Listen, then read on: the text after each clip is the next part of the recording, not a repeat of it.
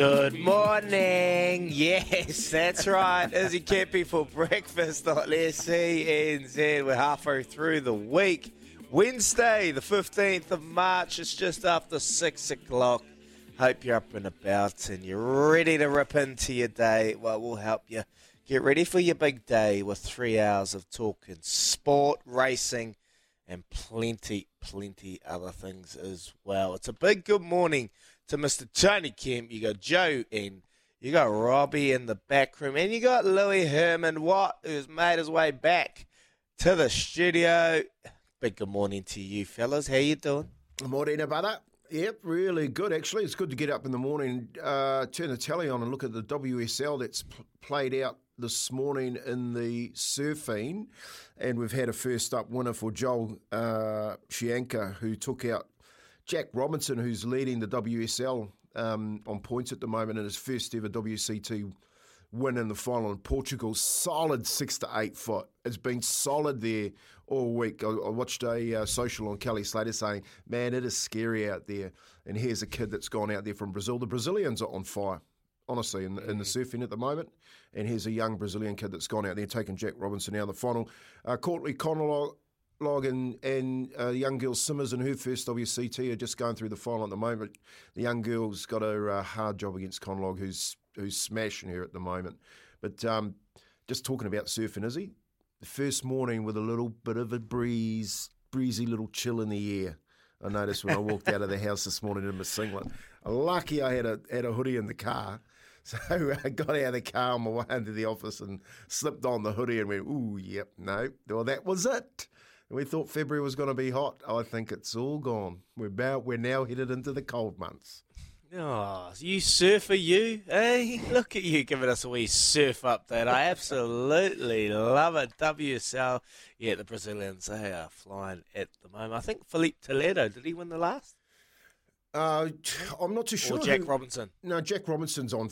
Mate, he's been on fire this season. Um, there's been a heap of new people come onto it with this new format, uh, especially in the women's, and we're seeing some new names coming through, which has uh, been a long time coming with the likes of Touch Burrow. You know, um, you got all those Slater years. Fifty, the, the the the serious one though, Kelly Slater talking with his top off.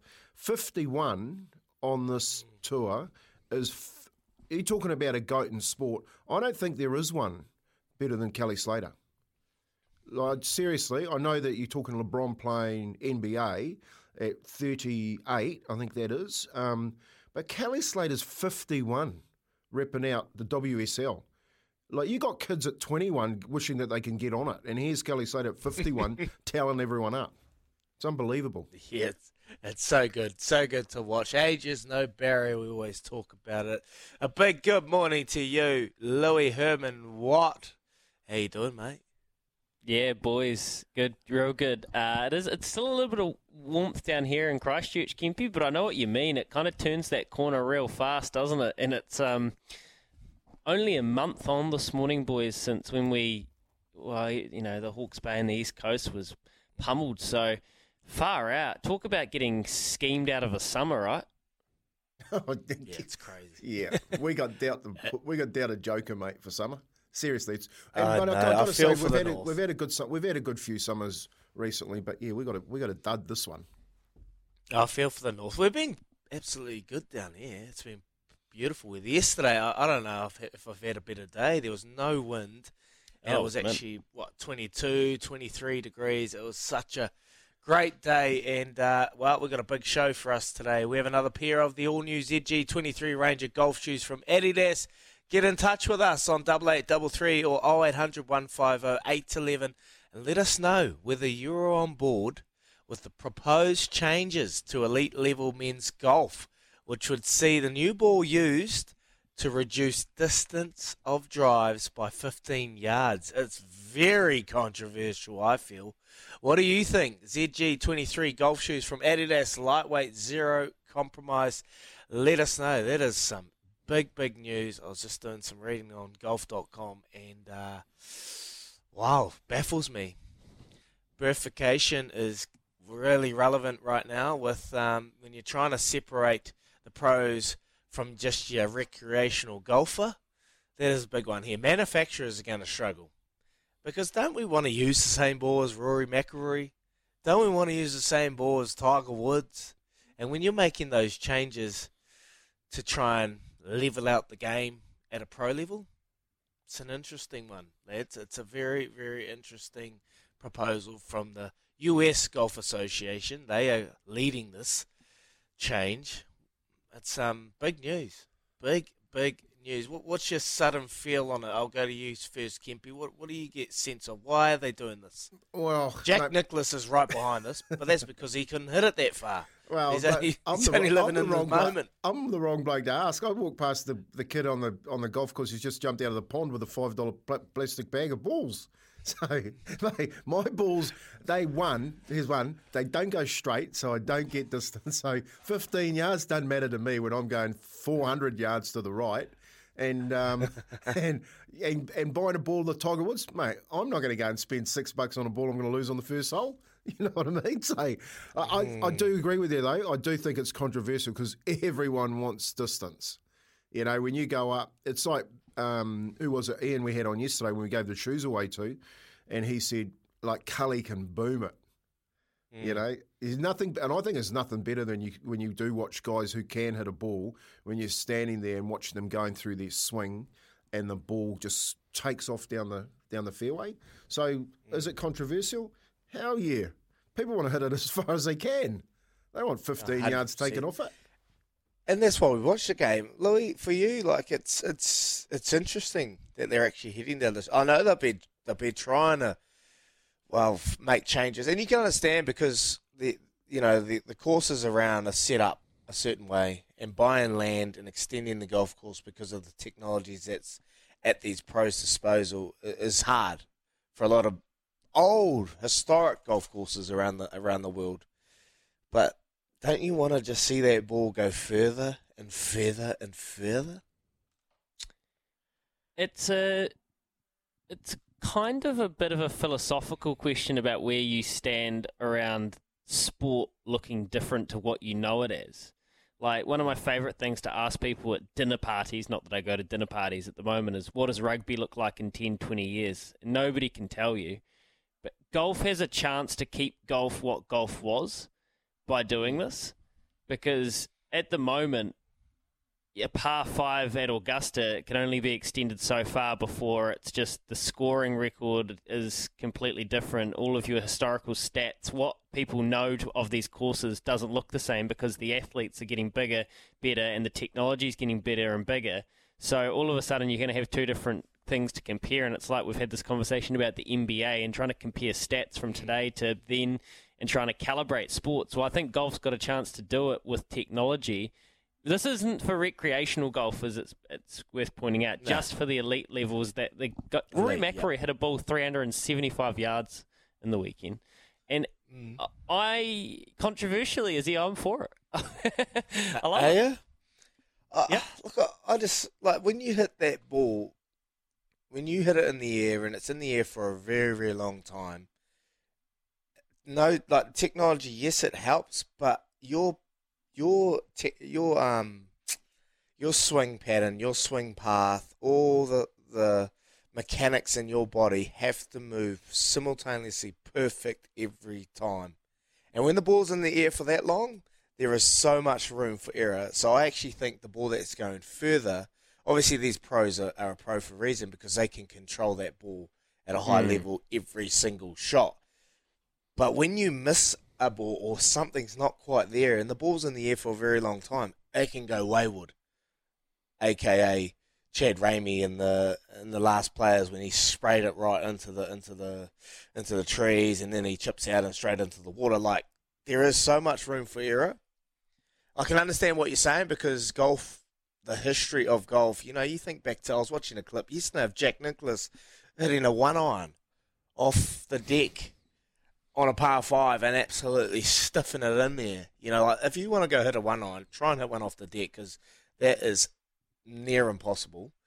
But I can understand what you're saying. But I just think you're you're, you're punishing players for their strength and their ability to put themselves in, in good spots. And if you can continue to do that for four rounds, then you you're a deserved winner. And if you're not, Mm. then it's then it's okay. Like and and the thing is, at the moment, the players' championship at TPC Sawgrass isn't set up for big hitters. It's set up for for your shorter hitters, your hitters that can actually put it in play.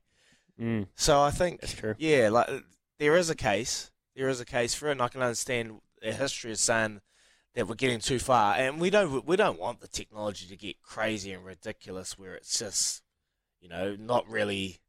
Do you like? Here's the thing: Would you want a high scoring, like 15 under, or would you want a major to win by three or four under?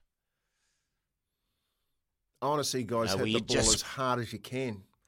Like I, Do you I want to see them make unbelievable, unbelievable eagles, shot. I, I look. I, I agree or, you with know, you. big I, hole outs? I think. I think one of the, the, it's a the hard one, hey. analogies, you know, it's like when the spiral bomb, you know, the spiral kick. When we used to kick in football, we used to kick it with a spiral kick. Then they went to a drop punt. But when you kicked a spiral kick, you'd hit it so hard and so far, but you'd have to hit it perfectly all the time.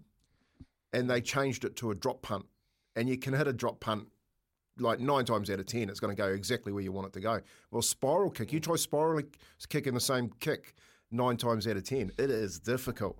You know what I mean? Mm. I don't want to see that taken away where a guy wants to back himself nine times out of ten to do something that's so difficult.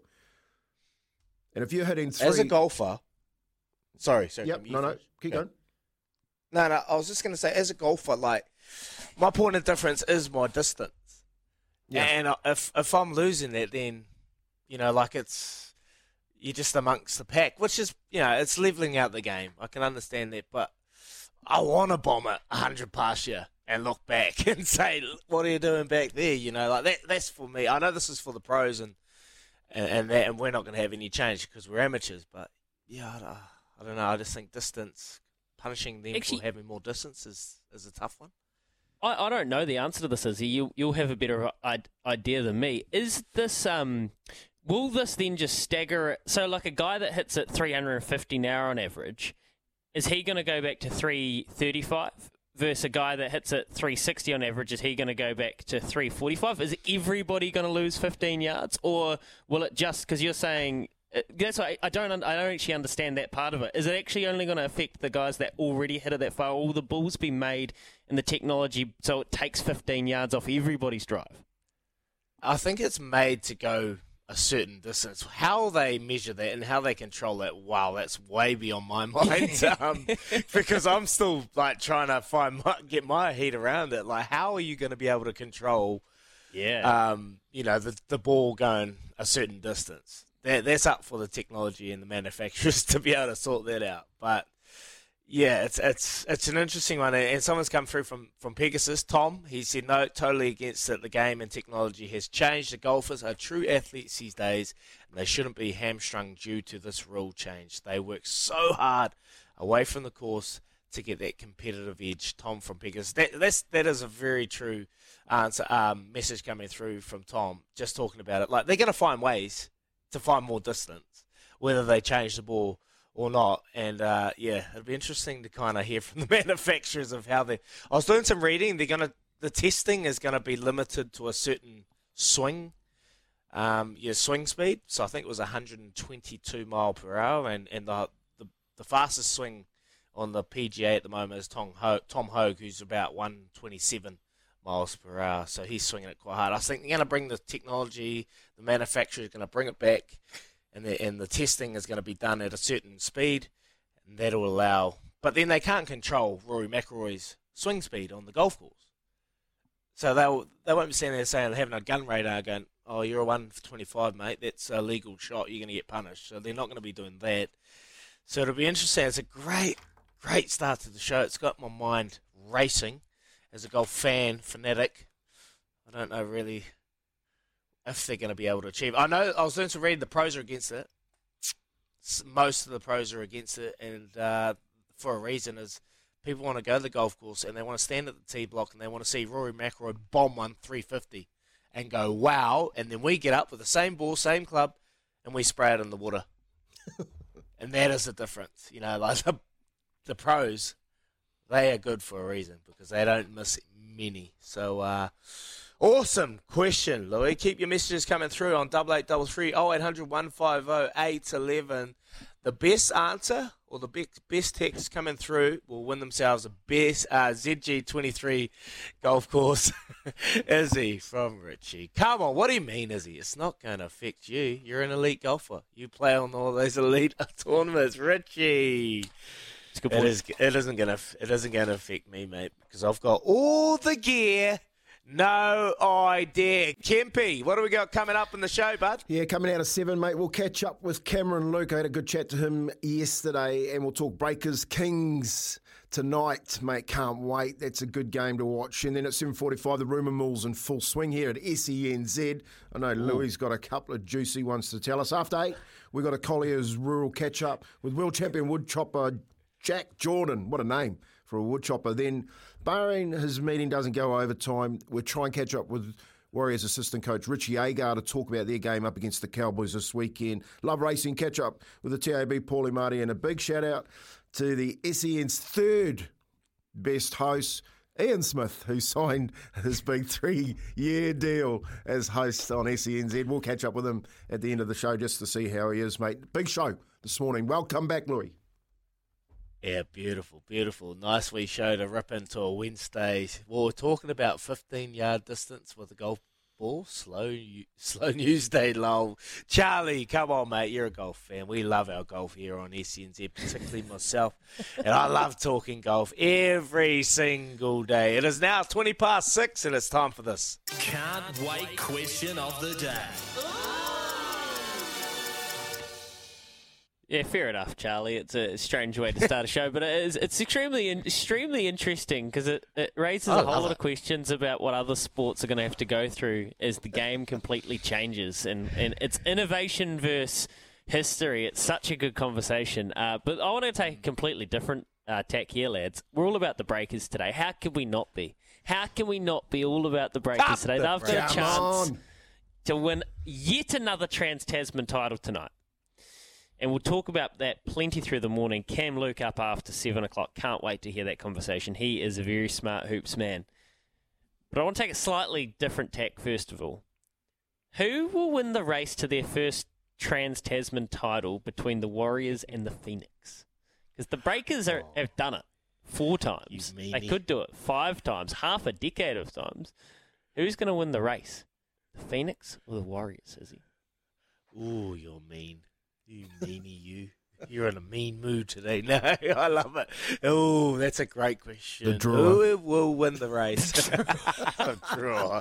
Don't start, Gimpy. Leave that. That was last week. Who will win the race to their first title between the Warriors, Phoenix, and the drawer? Yeah, let us know. Double eight double three oh eight hundred one five oh eight eleven. Love to hear from you. It is Wednesday, the fifteenth of March, and it's a big day to be talking sport. You're listening to Izzy and Kempy for breakfast, thanks to Chemist Warehouse, the real house of fragrance. Welcome back. Yes, it is Wednesday, so remember that means someone is getting in the sulky with us to live our self assured dream in the race. Keep listening for your chance to get involved and potentially win 2,000 big ones if self assured gets the assured race done. Keep these messages coming through. Our can't wait question of the day. Who will win the race for their first title between the Warriors and the Phoenix? Well, it won't be the biggest lion rugby league. Up the Phoenix. Ed, he's going for the Phoenix for you, Kempy. Oh, look, I've just had five minutes to try and think this one through. Um, I think they both have got a big hill to climb. In your lifetime? I think the Warriors can definitely win one in my lifetime. 100%. 100%. We signed Brandon Smith, we'll win one. there you go. there you go. The cheese. The cheese. The cheese. cheese is going to fix it all. Okay, so you're thinking the, the Warriors? I am. thinking the Warriors first? I'm, I'm a little bit in awe here. Sorry, sorry, boys, but Caitlin Simmers, she's in front with, with three minutes to go on the on the WSL um, tour, and it is solid, mate. It is triple overhead, and this young kid's toweling up here in this uh, in this WSL final. So, maybe yeah, for me, the Warriors, I think they they do the Nix. I think if they get the signing right, the right one, we win it. Beautiful. For you, Louis? This is your question. Where you going? Um, yeah, yeah, yeah. Good, good on you for throwing that back at me. That's fair enough.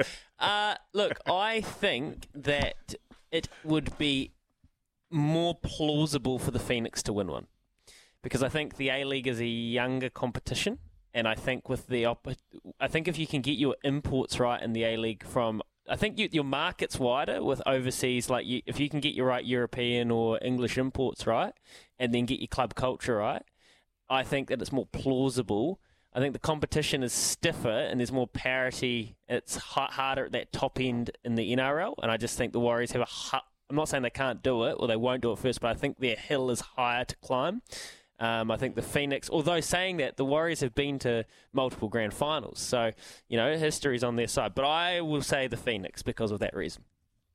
Yeah, I'm probably with the Phoenix as well. I just think the way that they've been tracking lately and, um, you know, the form that they've been in, they've been knocking on the top four for a couple of years now. I think it's only a matter of time. Huge loss with Ollie Sail potentially leaving yeah. next year. That's a huge loss. I, was, I actually caught up with his dad.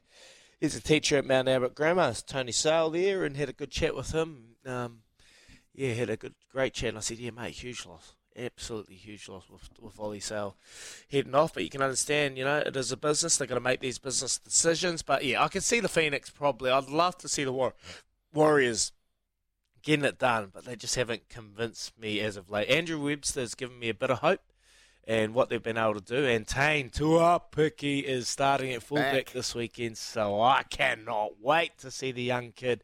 Seeing glimpses of him in that Tigers game. Um, yeah, he's getting his start this weekend. But for me, it'll be the Phoenix. Double eight, double three. Let us know who you think would win the first title with their race between the Warriors and the Phoenix. Coming up, we got headlines with Louis. Let's get it. And after that, we got Quizzy Dag. So stay tuned. A big day of racing. $50 TAB bonus bet. And well, Pango, he has been boosted from our good man at the TAB, Paulie Moati. Here's Aroha with the news for Kubota. Together we are shaping and building New Zealand. Yeah, Izzy, it's a funny old morning on a Wednesday because we're kind of halfway looking towards the weekend to come. And oh, if you're a Newcastle Knights fan, I think you're going to be a little bit gutted because Kalyn Ponga, we know the story here. These head injuries are starting to rack up, and he's in a little bit of trouble. Well, Jacob Saifiti is going to miss five weeks with that ban after he absolutely, well, pummeled. It was pretty bad, wasn't it, Kempy, on Jake's Jake Simpkin. So five weeks is about as long as a ban you get for a head high in the NRL. Um, he is well and truly being scrubbed out at the moment. Bangladesh, well, Bazball in the red ball cricket for England has been flying. Meanwhile, they've just been whitewashed in the T20 series against Bangladesh. So it's been an eye opener, Matthew Mott is calling it on the white ball side of things. Um, England won the ODI series 2 1, but they also have then been um, done over 3 0 in the T20 series. So that's a little bit of concern for the white ball side of English cricket. And uh, Neil Wagner, I see comments he's saying, I will be back playing Test cricket. Don't you worry about that. People writing him off. Um, that is one thing I did get to see over the uh, Monday night, boys. Neil Wagner turn up with a bulging disc in his back and a, a, torn hamstring, and I would believe him when he says he will be back playing Test cricket. So that's very, very cool. But Kempy, you've got some breaking news.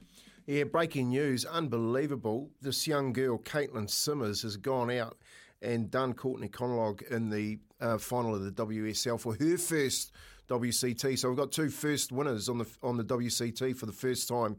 Um, the young Brazilian uh, Todd Chianca and the young Caitlin Simmers taken out against a couple of seasoned professionals too, um, and Jack uh, Jack Robinson and Courtney Conlogue. So the the thing with that, Louis, mate, it's triple overhead. It's triple. It's, it's big, triple overhead. So they haven't taken it out in two foot serve. They've actually gone out and delivered. This will go. This will be talked about for a long time. So good. So I can imagine, mate. You go to the beach and you think, oh, those look quite quite small, and you get in that water and you're like, wow, these are actually quite big. I can imagine what a triple overhead looks like, mate. Thanks for that little update update there, uh, Kempy. Really, really appreciate it in terms of the WSL, and we might have to get an update from Ricardo Christie, see how his journey back to the Olympics is going. Absolute champion he is. Coming up, we've got Quizzy Dag. A couple of messages coming through in regards to the golf chat earlier on. Well, US Golf Association has proposed changes to the golf ball to shorten the distance that the golf ball is able to be hit by 15 yards. They've been looking for this change. Jack Nicklaus, the legend, has been asking for this change for a few years. They've been going to the manufacturers, they've been asking them to change their testing and the way they go about it. And Kevin's come through with a message. Kevin, Izzy, hit a golf ball as far as you can. Why not? Why punish a guy that has the strength to do that? One, imagine Formula One say, Max, we're going to reduce your speed by 15 kilometres so others can catch up. Two, cricket pace bowlers been given a ball that the only goes 140 kilometres, not the way to go. Kevin from Titirangi, so he's putting it into some perspective there, and yeah, it's an interesting yeah, you look, you look at the Formula One, the technology is absolutely crazy, but they've got boundaries there and they've got limitations for it. Um, but it's just, yeah, it's, it's a hard one. It's a hard one because golf is at a situation now where I can understand the technology that it is at the disposal right now can go way beyond the imagination. Like they're constantly bringing out new clubs. Like I bought a three wood the other day.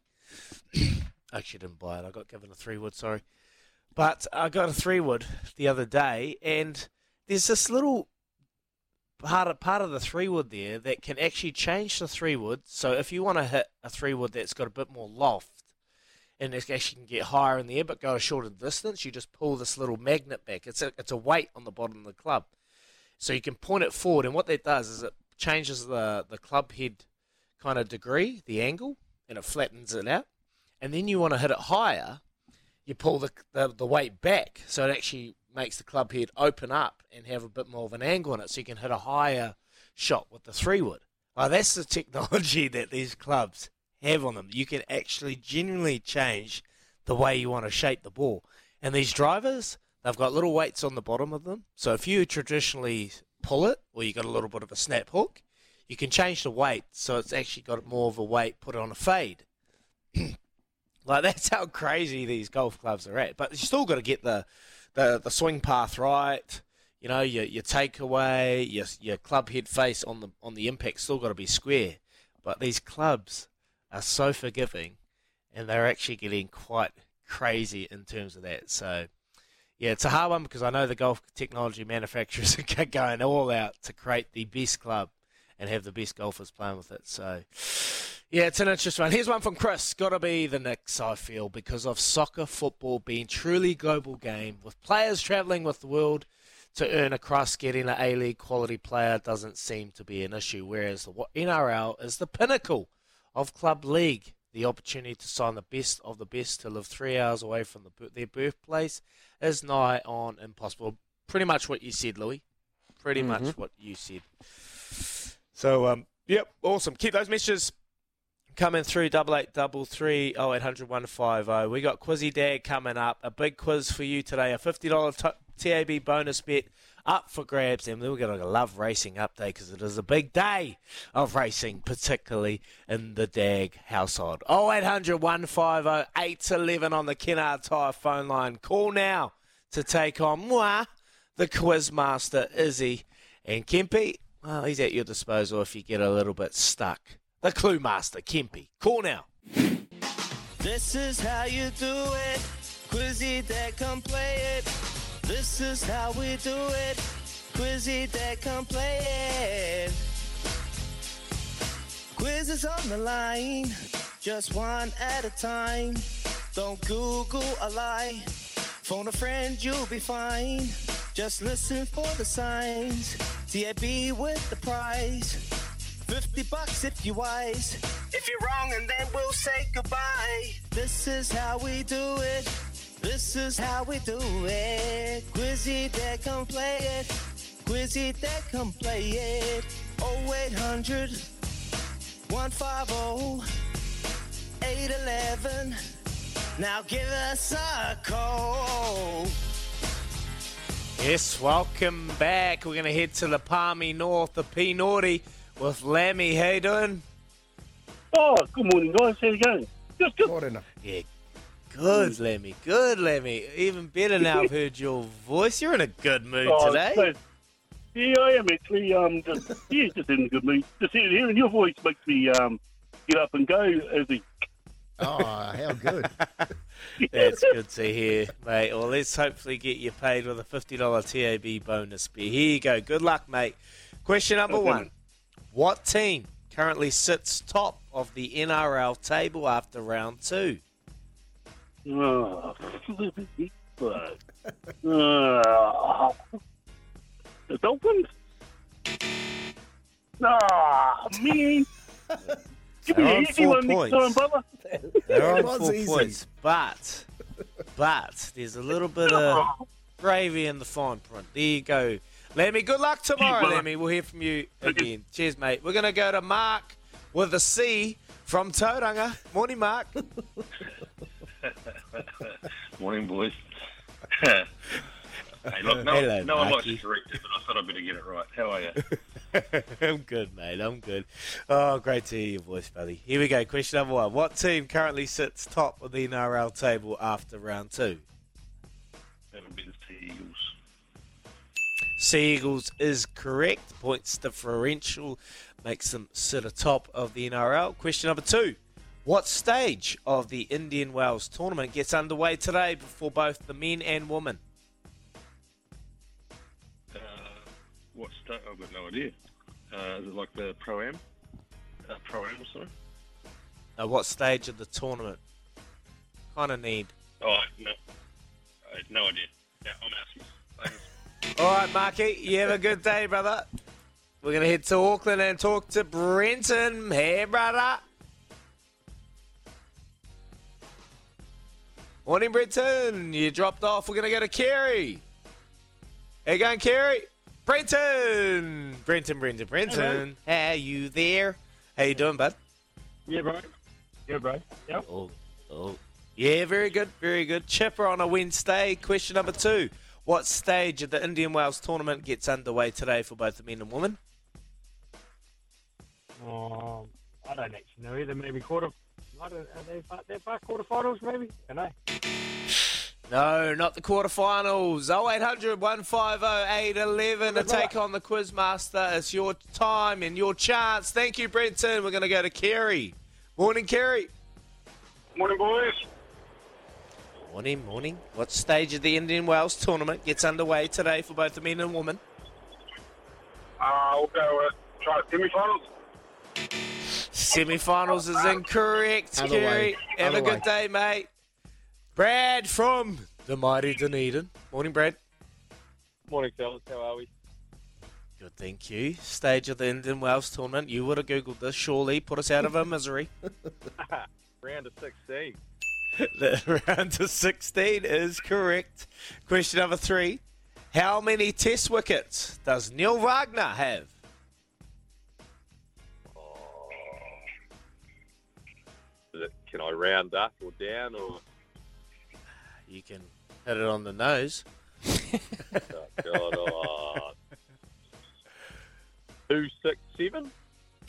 267 is close, but no cigar. Sorry, Brad. Have a good day, mate.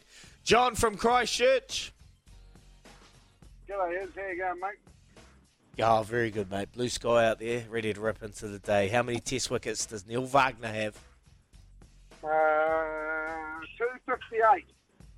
258 is correct. Sam Whitelock, Sonny Bill Williams, and myself all debuted for the All Blacks in what year? Oh, Jesus Christ. Evens. Evens. Just think evens. Ah, how old was 22? Oh, how old are you, is he? 34. 34. August 14. 2014 is incorrect. Sorry, John. Have a good day, mate. That's a tough question. There you mate. You should. Feel good, mate. Ed from Tolaga. 2010. Would have watched it. 2010 against Ireland and my old coach, Ronan O'Gara. How good. Question number five. Which two Premier League sides are still alive in the round of 16 of the Europa League? Um, Man U. That's one. That's one. Oh, Man City. Man City and Man U is incorrect, Ed. Ooh, have a good day, mate. Mike from Christchurch. Hey up, fellas. Good, thank you. What two teams are still alive? Manchester United and in the Europa League? Um, got a clue? Think bottoms.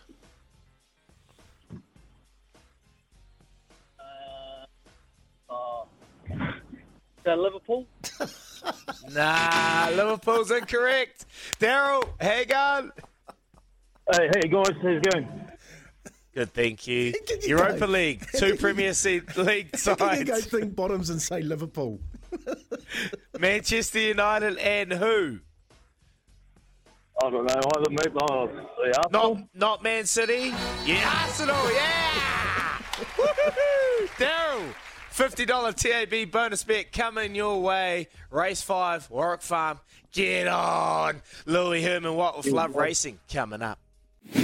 Izzy and Kempy for breakfast. LoveRacing.nz, your home for everything thoroughbred racing. Hey, uh, this weekend, lads, the Grand Tour rolls on because it's Oaks Day at Trentham. Uh, the Oaks, we've got the Group 1 Oaks, we've got the Group 1 Levin Classic. Al Sharrock will have a nice team heading down there. Uh, he always likes to head to Trentham, and he's had, it might have even been this, this day last year, he had an unbelievable run. I think he went four from four. So um, we'll be watching what the Shake unleashes towards the end of the week. Today it's all about Pungo at Warwick Farm.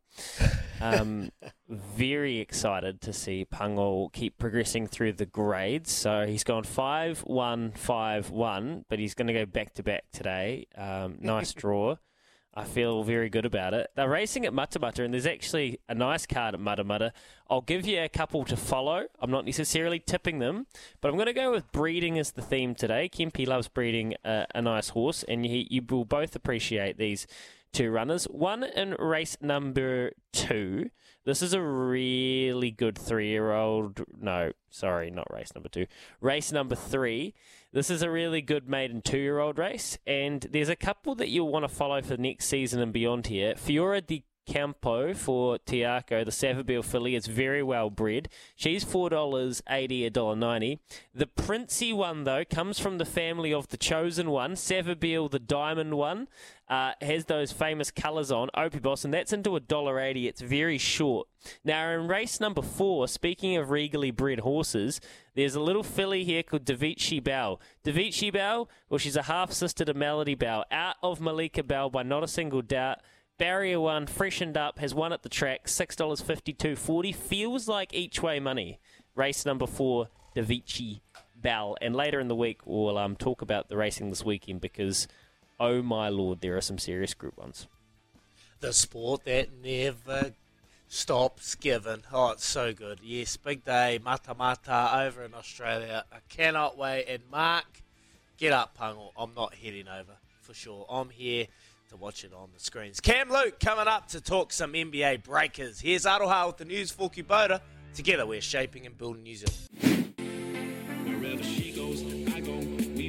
Good morning, Izzy Kempy for Breakfast SENZ. You got Joey B, you got Robbie, and you got Louis Herman Watt back in the Christchurch studio. Big weekend of sailing as well. We got the SailGP. Can see Louis wearing his hat there, and uh, SailGP taking place at Lyttelton this weekend. I have a wedding. Oh, I have a wedding in Gisborne, so I'm gutted. I'm going to be able to. I'm going to miss that.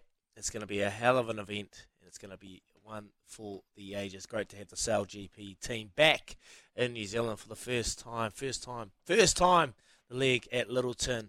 Coming up, we've got a big hour. We're going to be talking some basketball. We've got a rumour mill. And then after eight, we're going to be talking wood chopping because we all know when we head to the AMP show we love watching wood chopping there and thinking how are they missing those luscious toes? Oof, something that is crazy. I'm looking forward to having a chat about that later on the show. We have another pair of the all new ZG23 Ranger golf shoes from Adidas. Get in touch with us on double eight double three oh eight hundred one five oh eight eleven. We're talking golf. And we want to hear from you whether you are on board with the proposed changes to elite level men's golf, which would see new balls used to reduce distance of drives by 15 yards. It's controversial. What do you think? ZG23 golf shoes from Adidas, lightweight, zero compromise. And a message coming through from Matt. It'll actually advantage the long hitters because the, the shorter hitters are further from the greens, therefore increasing the scoring averages between long and the short hitters. That's a great answer. Matt- that is a great answer. Matt, he's a math teacher From at high school. Mm. Yeah, you, you kind of didn't think about that. The Trigonometry. shorter hitters are going to be even further back. Which will rely on their woods, their fairway woods, and their low wedge, uh, low irons. So keep those messages coming through. And Mark, size twelve, you've got a love, you've got some love out here, mate. Mark, who constantly sends message through about size twelve, please. Well, good morning. The day is drawing on sunny side up. Can someone please give Mark size 12 some golf shoes so we can truly embrace this beautiful day? He surely deserves them by now, please. Please. well, Mark has sent a message through talking golf. We'll get to those uh, shortly. Keep sending them, Mark, because today might be your day. And remember, it is Wednesday. That means someone is getting in the sulky with us to live our self assured dream in the race. Keep listening for your chance to get involved and potentially win 2,000 big ones. It is now seven past seven, and it's time for this. SENZ. Well, I don't think even the most die-hard Breakers fans would have imagined a year ago that their team would be competing for a championship in Game 5 of the NBL Finals against the reigning champs. Alas, that's what's unfolded. I'm absolutely fizzed to watch the boys in pink go out there tonight and beat the Kings on their own court. How good would that be? And to help us preview what has the potential to be one of the great nights in New Zealand sport is ESPN's Aussie correspondent and SEN track host Cam Luke. Morena Cam, thanks a lot for joining me this morning. Me and Izzy um, on the show, mate. How you been, and what are you what are you looking forward to in this game tonight? The Breakers, can they get the job done?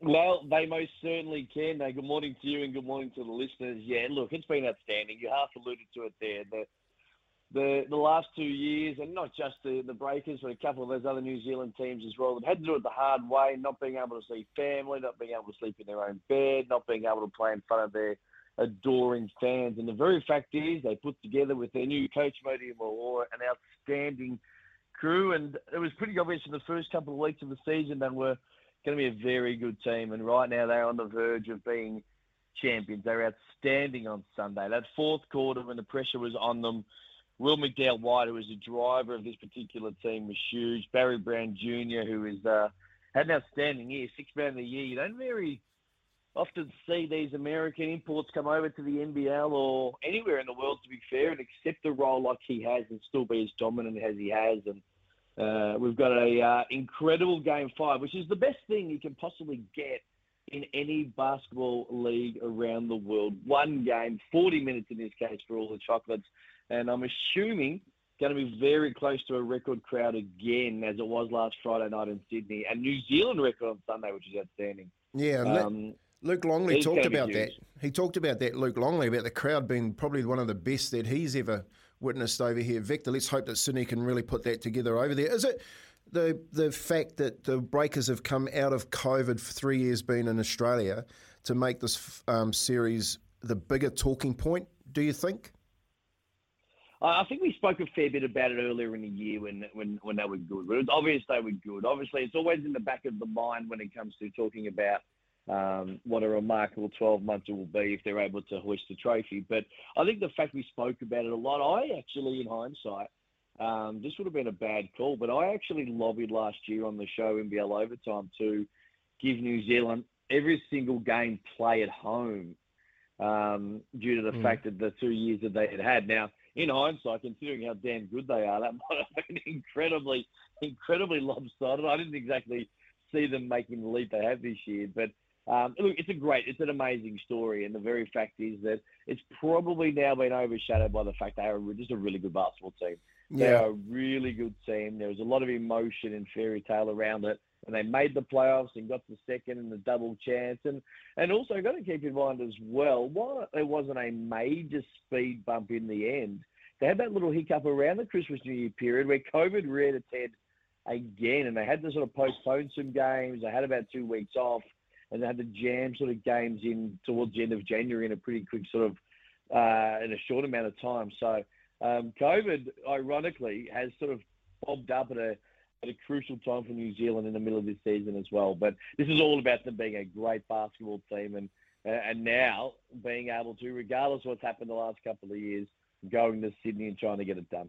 What do you make of the the comments made by Matt Walsh in, in his tweet saying that the referees aren't giving the Breakers a fair go, and of course the Sydney Kings coach walking out of that press conference? Do you think it was just a smart move by the Breakers to get that fourth game done, or do you think that the Sydney um, Kings have missed missed the punch there? Incredibly smart move, one by Matt Walsh and then again by Chase Buford on the back of of the game four. Now, th- th- there's, there's a couple of ways to look at this. Um, New Zealand spent a lot of time at the three point line on Friday night. They were nowhere near as aggressive as they had been earlier in the series. And whenever that happens, whenever you sort of live by the three point line, and it's, it's basic basketball IQ, the very fact is if you're not being aggressive and getting into the paint, the odds are that you're not going to get to the foul line as much. That's kind of how New Zealand's been playing their basketball. And the fact is that when Matt Walsh sort of made those comments, he wasn't wrong when he's quoting numbers and quoting all the things that had happened. But the fact is that they were able to put it on the on the on the heat on the rim just a little bit and get inside the paint. Dererk Pardon probably had his best game of the series. To be fair, Brantley definitely did. The fact is that you're going to be fouled a little more often. Now, on the back of that, Chase Buford, knowing it's one game, he done this already against Cairns in the semi-final series. He felt they were a little unfairly treated by the referees in Cairns. They went back to Sydney for that deciding semi-final game, and uh, lo and behold, got a couple of early whistles. So um, I think Matt Walsh put a video up on social media as well after game four. This is just gamesmanship. This is Mm. what happens.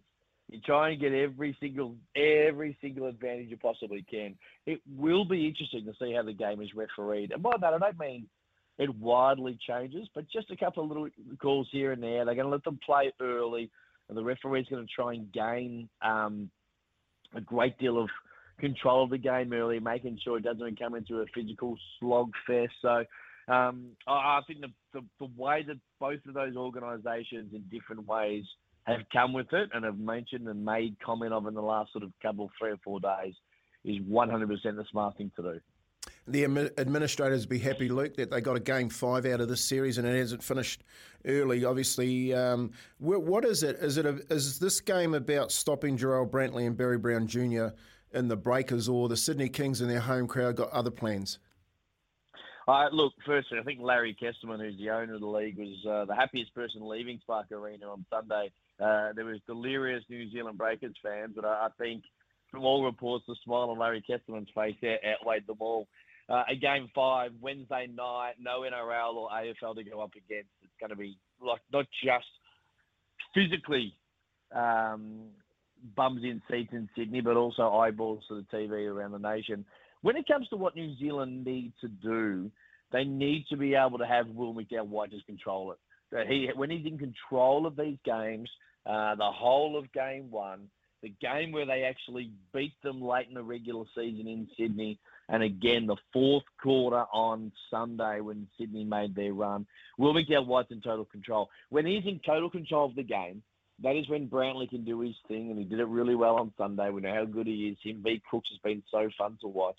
Uh, it allows Barry Brown Jr. just to be able to take over late without getting worn down. So it's on Will McDowell White to absolutely just control the game, and, and 18,000 Sydney Kings fans will be trying to um, take him out of it. With Sydney, ironically, and uh, I'm a small guy and occasionally played point guard growing up, so I'm biased towards the point guards. This is on Derrick Walton Jr. and Xavier Cooks.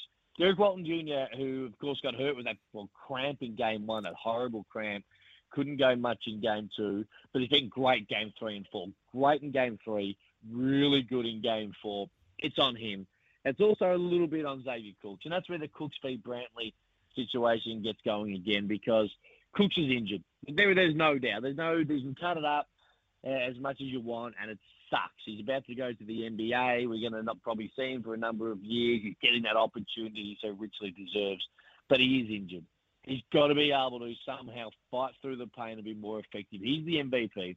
He's been the best player in the league. He's got to find a way on Wednesday night to out duel Brantley. And if he does, Sydney should win it because I think Walton will be in control of the game. But if it goes the other way, um, Will McDowell White in total control makes it tough. It is, like, like anything in this type of situation, it is a 50-50.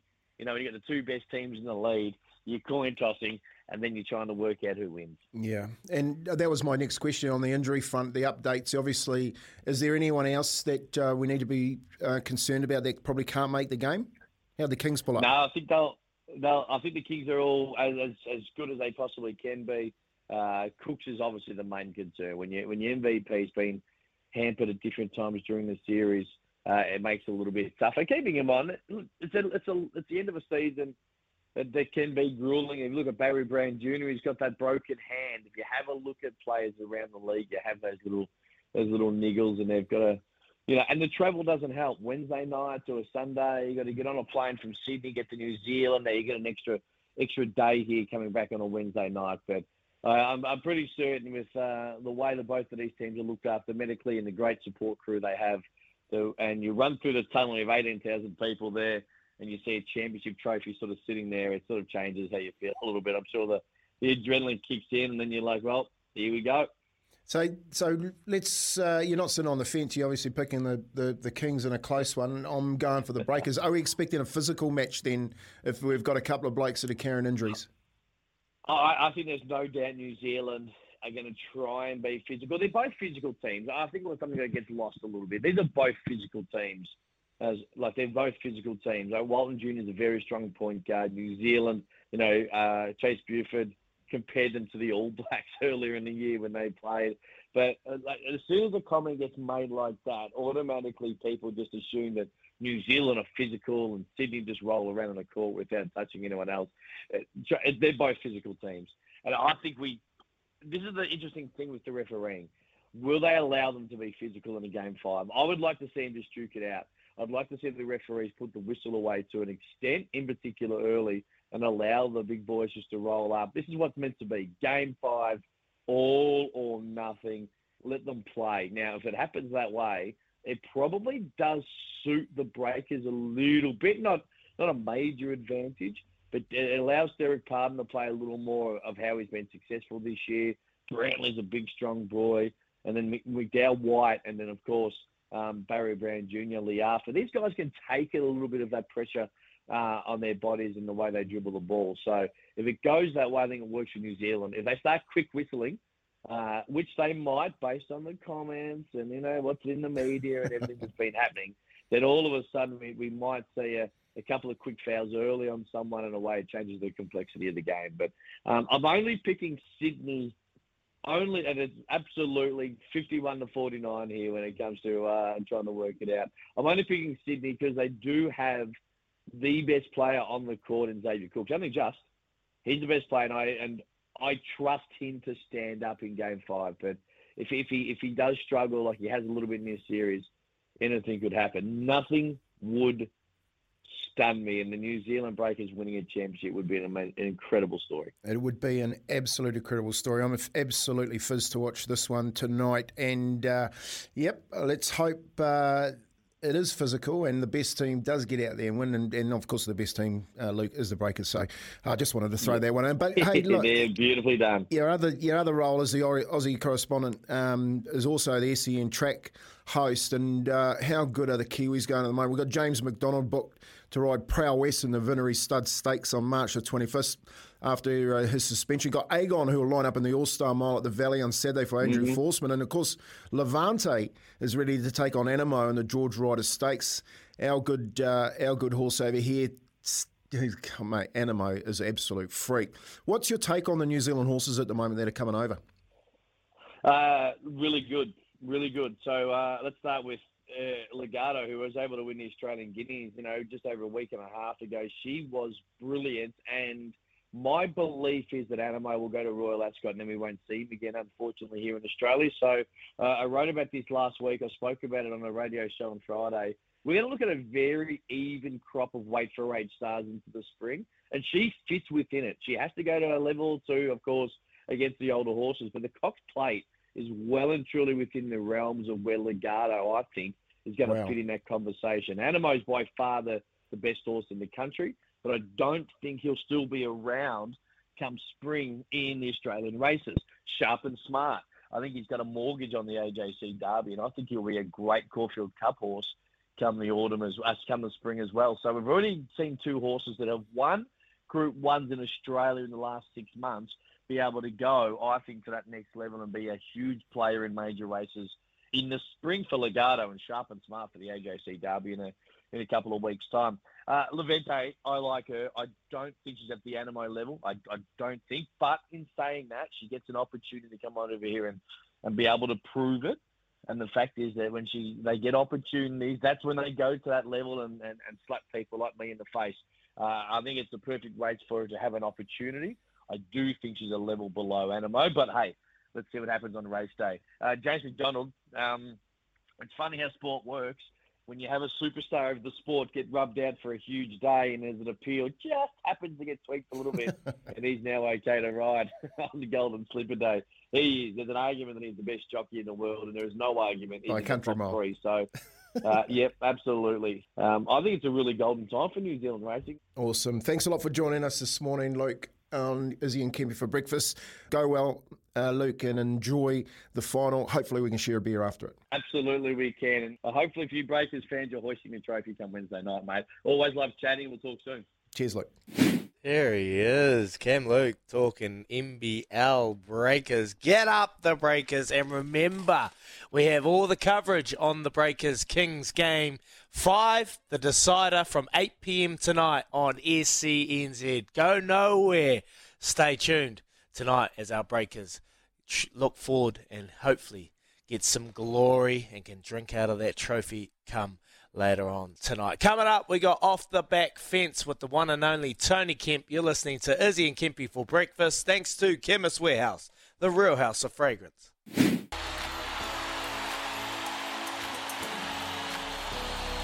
Off the back fence with Tony Kemp.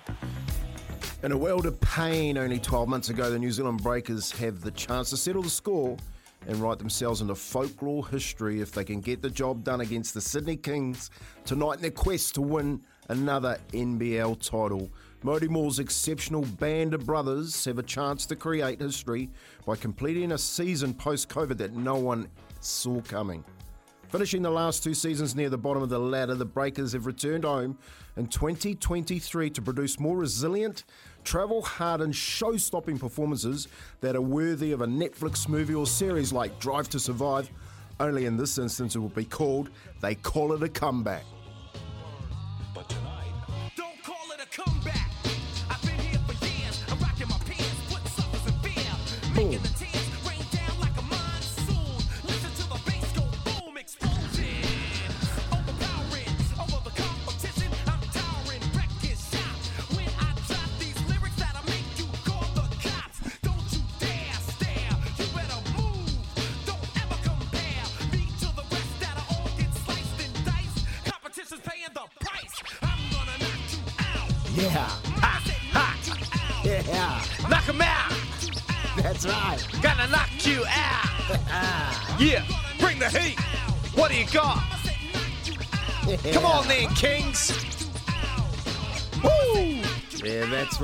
Breakers, they're going to knock you out, Sydney Kings. Come on, Breakers. Who you got, Izzy?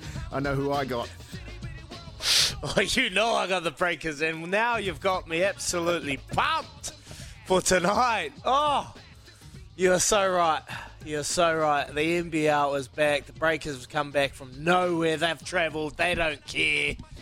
They've been sleeping in their own beds. They haven't been offshore for a whole year, and they are back to the promised land. Look, I'm breakers all day, and I reckon their coach, Chase Buford, what he did the other day, it's going to come back and bite him right in the backside. Yeah, Xavier Don't Cook's not feed 100. the beast. You know, you've got things lining up our way. Jarrell Brantley, oh, mate, hopefully Barry Brown Jr. can come out and play that last quarter like he did on game four. And uh, 50,000 people is. 50,000 people have gone through and watched the series. He's right. He's right. Luke was right. The commissioner couldn't have asked for anything better than a game five in Sydney. They'll pack it out tonight, but I'm back in the breakers. Come on, boys. Oh, Barry Brown Jr. Look back and you think of the one that took over the series against the Perth Wildcats, Cedric Jackson. Go and watch some highlights of Cedric Jackson when he just took that team on his back, put him on his back, and he said, Come with me, lads. Barry Brown Jr., come on. Let's do it. So good, Louis. Honestly, so fizz for this. It's only around the corner and it's live here on SENZ. Love it, Kempy. You've got me absolutely hyped for tonight's game. Come on, the Breakers. Show your support. Send them a tweet. Send them your support. And get right behind Mody Maor and the New Zealand Breakers. Off the back fence with Tony Kemp in support of our one and only Breakers Nation. Coming up, we've got some headlines with Louis. And we've got a rumour mill circling later on in this hour. So stay tuned. Plenty coming up. Here's Aroha with the news for Kubota. Together we are shaping and building New Zealand.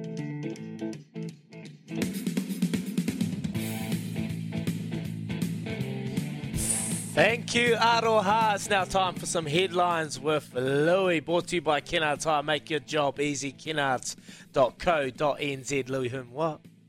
Full steam ahead to the Breakers tonight, lads. Live on SENZ from 8 p.m. Uh, Tom Abercrombie would become a five-time NBL champion. Let that one sink in. He's a great friend of ours here at SENZ. We love Tom Abercrombie, and I loved nothing more than seeing him play hard defense. He had six steals the other night. Six steals. He is long and he is still contributing at his ripe old age. Five titles that would be for Tom Abercrombie. India versus Australia. The series in Test cricket ended up 2 1 to India, and we're going to see more of it because they are going to be playing each other in the World Test Championship final. And look, I don't like both of these cricketing nations. I think they are both very aggravating and annoying, but I'm all here for them being in the World Test Championship final. It is going to be played at the Oval between 7th and 11th of June, so we get a bit of a wind up heading to that one. And a bit of NFL gossip. I know we're doing our rumour mill in just a second.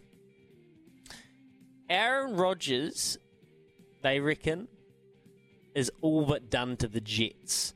So there's a big trade on the radar there. How do we know this? Well, because allegedly Aaron Rodgers has provided the New York Jets with his wish list of free agents, which includes Randall Cobb, Allen Lazard, Marcedes Lewis, and Odell Beckham Jr. So you're not giving a team your wish list if you're not going to go there, are you? Aaron Rodgers is an interesting character, and apparently he's leaving Green Bay, is he? Wow. Wow. I cannot picture him. Well, I couldn't picture Tom Brady in any other outfit but the Patriots, and he's gone on. And now there's rumours of him coming back as well, mate. The rumour mill is absolute circum. Aaron Rodgers, I cannot picture it. But hey, that is sport and that is business, and you got to continue on. And he wants to win trophies. The Lombardi. It's been a long time since Green Bay have been, well, contesting for a Lombardi trophy. Yep.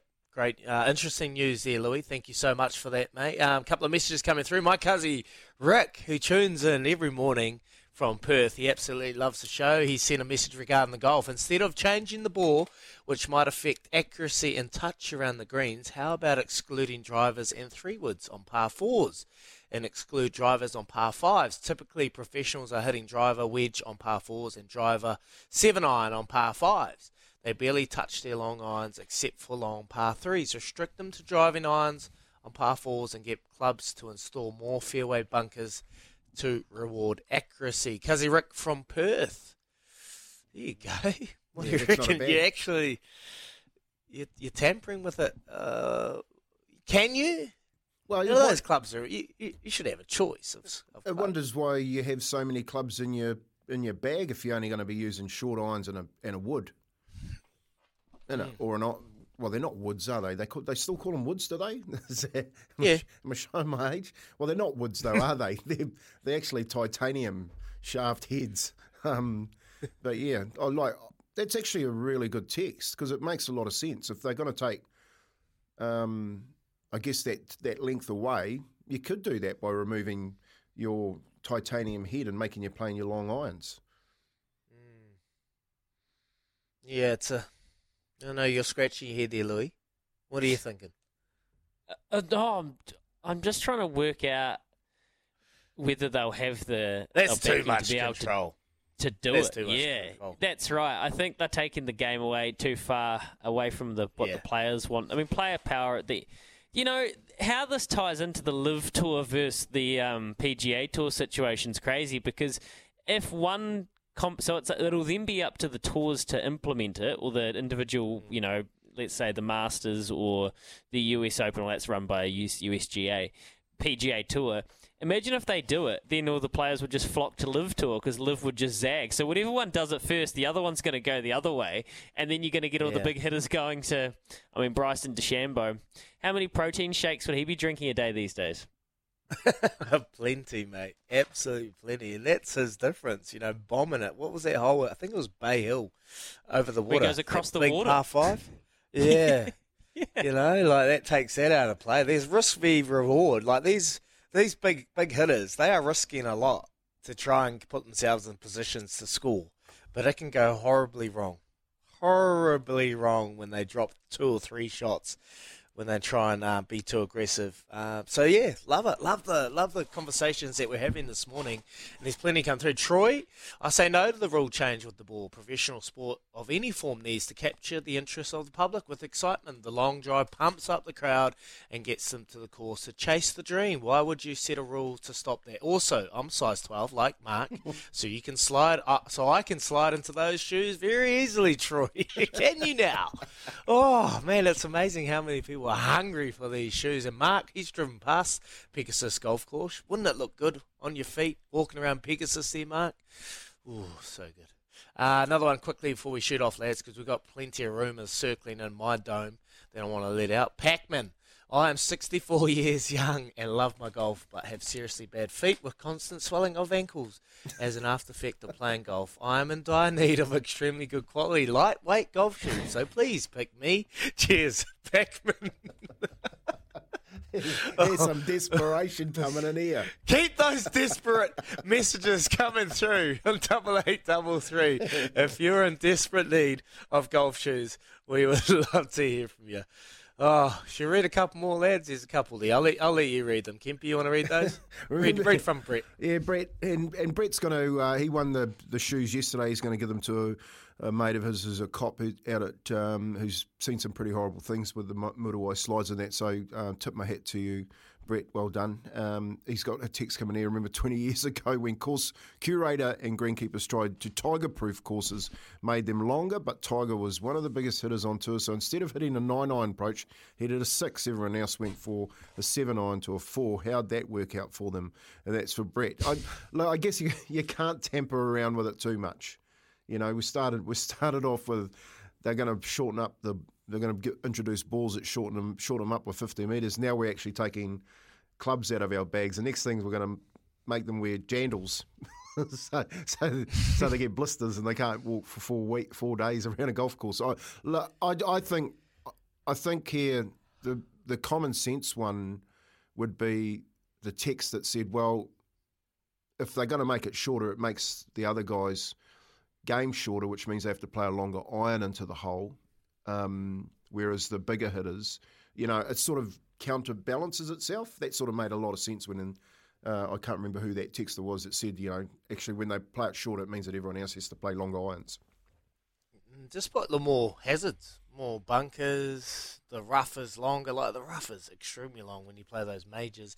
And actually, if you think back to the President's Cup a while back, how firm were the greens? The greens were abs- even at TPC and uh, over the weekend they were firm. So you actually had to hit it shorter to let the roll out and, and get it close to the hole. So you've actually got to hit the target. You cannot change anything to try and make these golfers hit that. Like there's probably like a, a meter diameter of where the ball needs to land if they're going to get anywhere close to these greens. So just make the courses harder, and, and I think that's what they're trying to do. Longer is probably a hard one, but you can install bunkers. You can install hazards, water, waterways, so it makes the course harder. We'd love to see that. Keep those messages coming in. Plenty of desperation in terms of trying to win themselves ZG23 golf shoes. Rumour mill. Ooh, where we going today, lads? Plenty of rumours circling. If you've got a rumour, let us know. Double eight double three. We want to hear from you. Rumour mill coming up.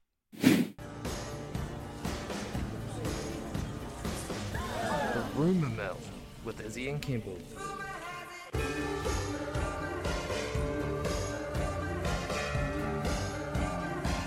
Ha!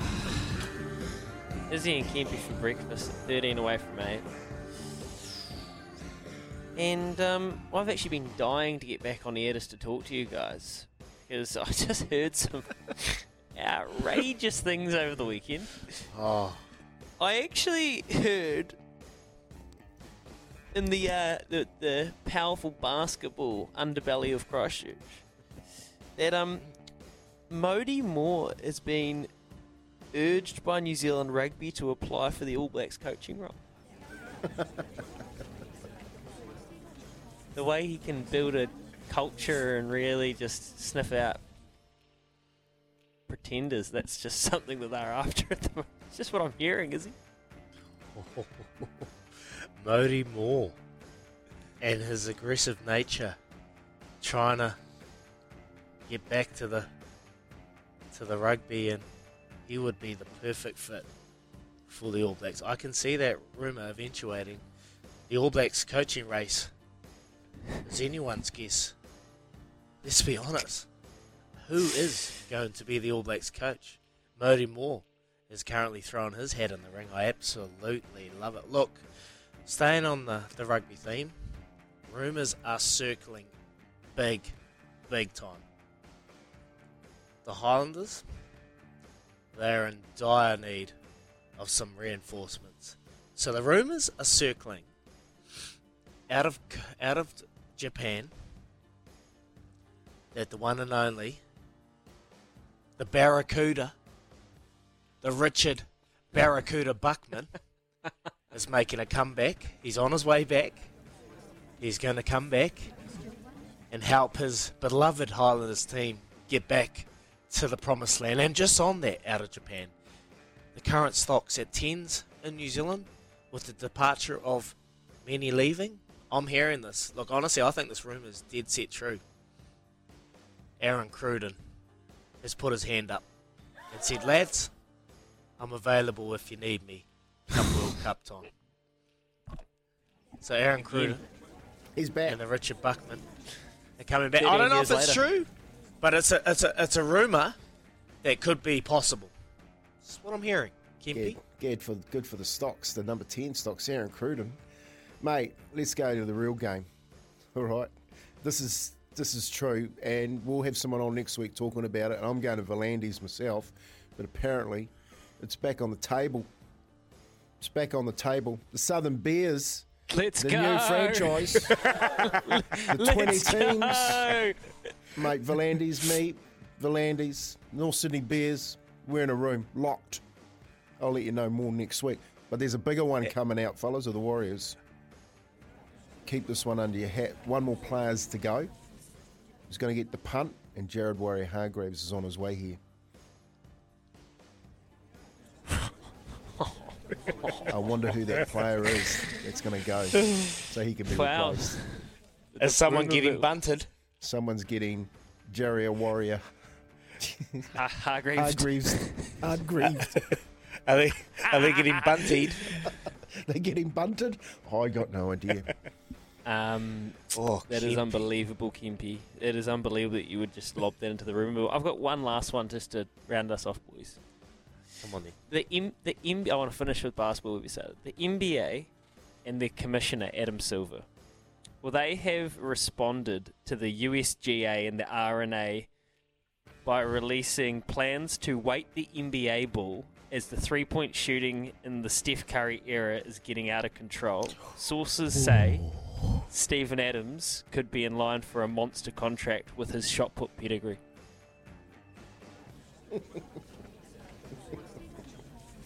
That is, wow, unbelievable. Oh, that is so good. That is, are they putting concrete in it? They're waiting the ball. The, the the stats are getting out of control. Steph Curry's ruined Oh, the game. my. Jack Nicklaus is. Oh com- my! he's- St- Steph, look what you have done, mate. Those half, those half-court shots are ruining the game. Rumor has it, basketball are changing the way the basketball reacts. There you go, Steven Adams, the dunker, the rebounder. It's all yours, son. There you go. Self-assured, the race. Let's get someone on the team coming. We're running it back with the dynamic duo, Pern, self assured. Double eight, double three, Temper Beer Post text machine. We've got somebody in the draw already. We've got five more spots. It was Brian last week, if, I'm, if I remember correctly. Who's it going to be this week? Get on the team, Izzy, because self assured, he is rock hard, fit, and ready to go back to back. Oh man, I'm so excited, and I might have to venture my way there up north because Kempy, you had a hell of a time, didn't you? Oh yeah, man! I can't wait to get back again, and uh, yeah, I've go. I guess because I received the trophy, I have to take it back down there and deliver it handheld, uh, obviously, so I can get it back again at the end of the race. I can't wait. It is a great night, and if you're wanting to go along to the race by grins and see Self Assured do its job and win it again for SENZ, well, text in double eight double three.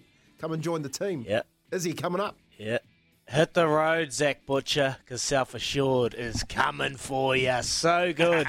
and coming up, we got Jack Jordan, the wood chopper. He'll be chopping his way around the country. We can't wait to have a chat to him. Here's Aroha with the news for Kubota. Together we're shaping and building New Zealand.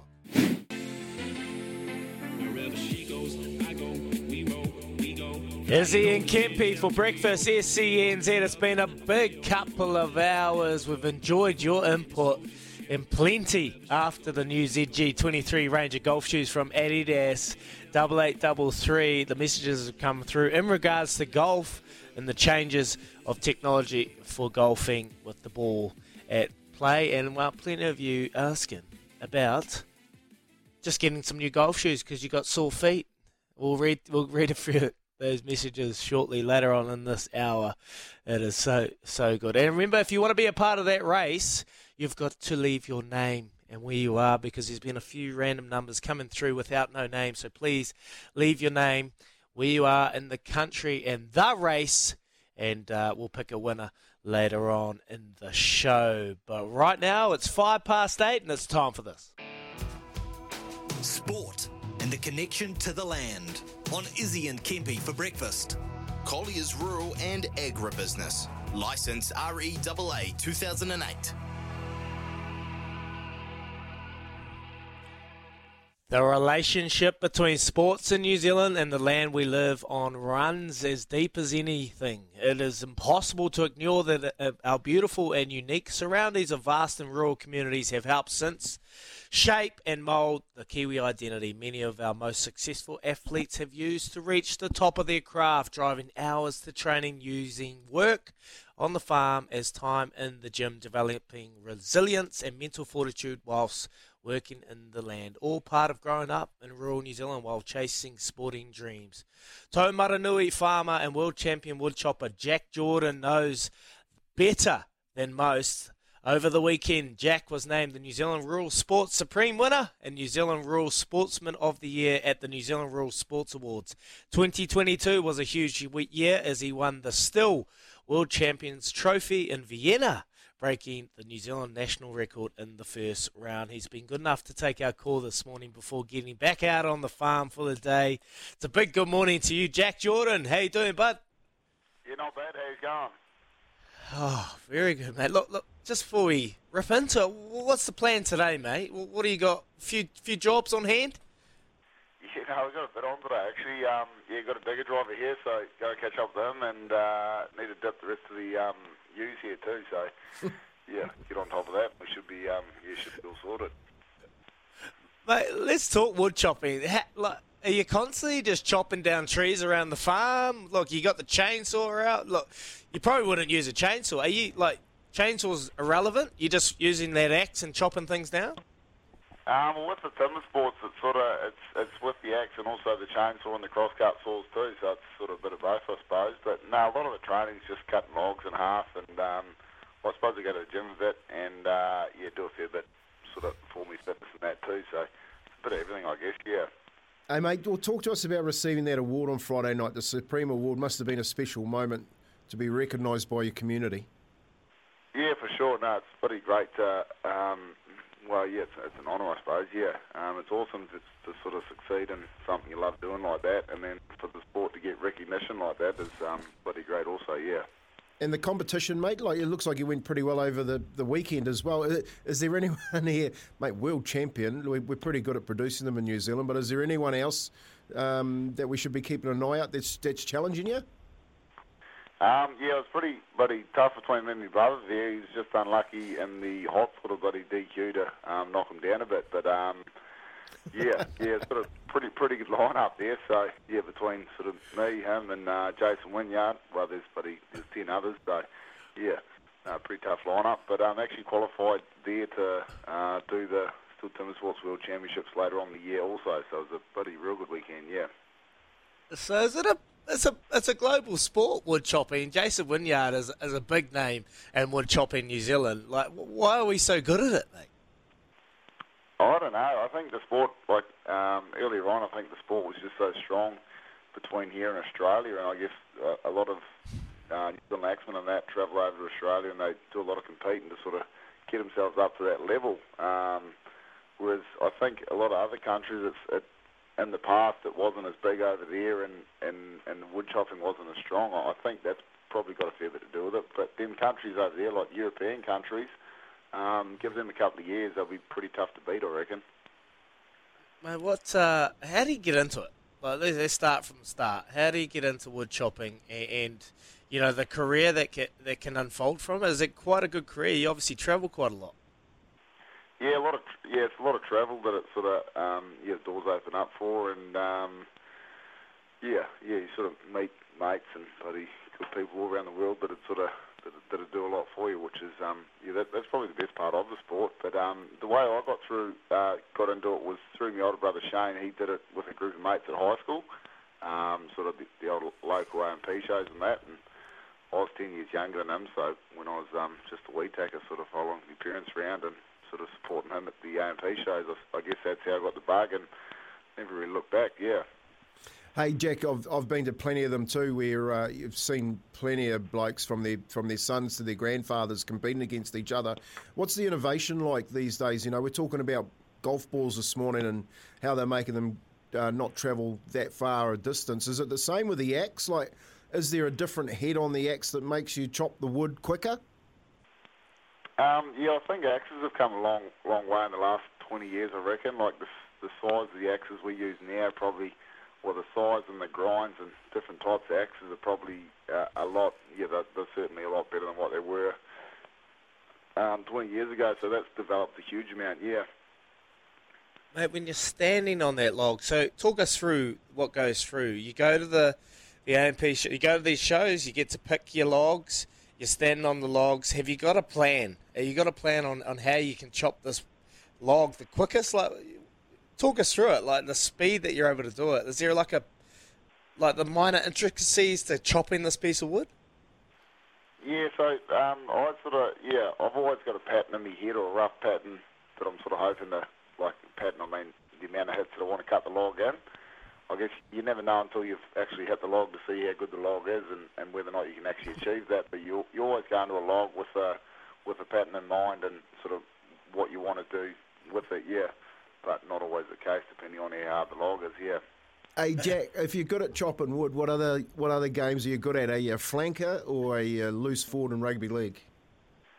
Um, oh, I've played a bit of um, union, but a few years back. I haven't done much the last couple of years, but played, yeah, mainly lock. I, I played, yeah. I was big, tall, and slow, so yeah, they put me in, um, yeah, lock.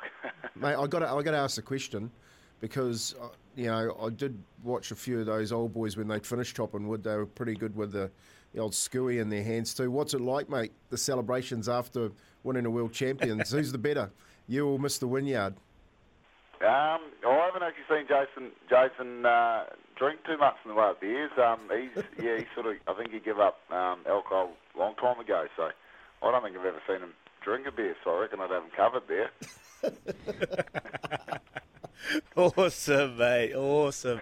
All right, what's it like working in the land of Taumarunui in 2023? Been okay summer for you or rough? Some sketchy yeah, weather no, about? Yeah, yeah. It's um been a real good summer for us. I, I know, like all around the country's been pretty rough everywhere else, but um and you you really feel for those guys. But for us, we've sort of had good amounts of rain and not too much wind and that. So yeah, we can't pl- complain, but you really feel for everything that else that's going on in the country. Yeah. Yeah, it's pretty devastating what's going on around the country. Look, here's a question for you. Any sketchy moments? Any moment? I'm watching you and I'm thinking surely one of those toes are going to come off. Nah, nah, I've been, um, oh, I suppose there's been the odd sketchy moment where you've been sort of pretty close, but I've never hit the foot properly now, so I'm going not too bad, touch wood. but, um, you, you, Well, have you seen any sketchy moments? yeah, Touch yeah, wood like that. good- It's not very You're touching to, uh, wood your whole life, good to look at that. Yeah, nah, she, um, yeah, I, I can't really look too closely at that. It, it gives me the pajeebas, but Well, someone's come through and said, well, if you can swing an axe, you surely you can hit a golf ball. You played any golf? Nah, nah. Well, maybe in a lot of cases that might be the case, but I definitely can't hit a golf ball. I'm hopeless at it. I, Oh, I, I don't awesome. know what it is. Oh, it's a frustrating game, mate. You, you, you keep just smacking those logs of wood, mate, and keep doing what you're doing. Jack Jordan, you're an absolute champion. Congratulations for all your recognition and, and all the success that you've had as of late. What have you got coming up? Um, and uh, yeah, at Easter time there, I go over to Sydney for the Sydney Royal Show, and then um, what I qualified for on the weekend, I go to Rotterdam in the Netherlands uh, in May for the World Trophy again, and then in uh, late October I'll be going to uh, Stuttgart, Germany for the World Championship. So yeah, it's a bit coming up. It'll be a big, uh, big 2023, and hopefully we can, um, yeah, put the best foot forward and go all right. Ooh, so what do you do in and around those shows, Jack? Uh, you mean like training that for it? Nah, social, mate. Talk to us. Oh, social. Um, I guess yeah, sort of. Uh, yeah, I'm always out sort of pig hunting and um, catching up with mates, and, and with me training and that, sort of travelling around a bit with wood chopping and that. So that's I guess that's the social side of things too. Um, always always around sort of seeing people and that. Yeah. Beautiful, mate. Hey, thank you so much for joining us, Jack Jordan. Uh, Wood Chopping has uh, won the community award, and uh, we appreciate your time this morning, Jack. Go well in the future, and all the best with those battles with Jack Wynyard. Hey, thanks very much. Awesome. Thanks so much. Sport and the connection to the land on Izzy and Kempy for breakfast. Profit from the best advice with Collier's Rural and Agribusiness. License REAA 2008. Jason Wynyard, I was meant to say, not Jack. I had Jack's name in my mind, but. Well, it's an, I, I absolutely love going to A&P shows and watching these wood choppers go at it. It's such a good watch. Yeah. And it just, mate, surely I'm like, mate, one of those toes have got to come off because they're not wearing, you know, steel caps. No. They've just got little, little, you know, cotton or, you know, just really soft shoes and that axe would go straight through them. Kempy, I could see you wood chopping. You ever given it a go? I, I have, I have. I've had a crack. These. Stand up. Stand up. Give me a chop. Come on, Come on. mate. Here you go. You can see it. Can you see it? Yeah. I'll tell you what, it is hard work, mate. It is hard work. I went to plenty of them when I was a kid. And I was, What was that? I was fascinated. That was the one where you stand on it. You put you cut the feet in. They cut the feet into the log, and you stand on the two ends of it, and you put a V on the. You've put a V on the um, on the wood, and you whack both sides of them with the the thing with the the axe back then. I knew how sharp they were, mate. It was like, whoa. I, I, my, dad said, I told you that story. Don't give the kid a knife, he'll cut himself. he, he, he hurried, he hurried along, got me off as quick as he could, mate. I would have lost. It. Can you fight. ever go at it, Kempy? If we get along and an axe, Oh, I don't know Give you a crack at it? Well, if I have a, bit- bit of a warm up, I'd probably have a crack at it. I'll give you a go. Hundred percent, mate. Let's have a listen. You get on one end and I'll get on the other. We'll see if we can get through it. oh, mate, I- I'd 100% chop my toe off. There's no chance. There is absolutely no chance. Great to chat some wood chopping. It is such an event at every A&P show around the country, and uh, we all love heading along and having a watch. It was great to catch up with him. Coming up, we've got TAB Cross with Paulie Moati. We'll rip through a few of these messages. Rumour is that Tony, the Phantom Kemp, has been getting golf lessons and really wants those new wheels to replace his Jandals XG 500s from oh, Jeff. Oh, shot, Jeff. Just bring in a curry, mate. I love a curry. Oh, Kempy. Another one from John. Rumour has it, guys, that there's this fella in Christchurch who has bloody bad knees and is in need of some new golf shoes. I and I have heard that the SENZ morning crew would love to give him a pair, and his name just happens to be the same as mine. Cheers, John. oh, there's some desperate times out And, uh, there. I'm loving it. I'm loving how everyone's putting their best foot forward. oh, mate, just a quick one here, Izzy.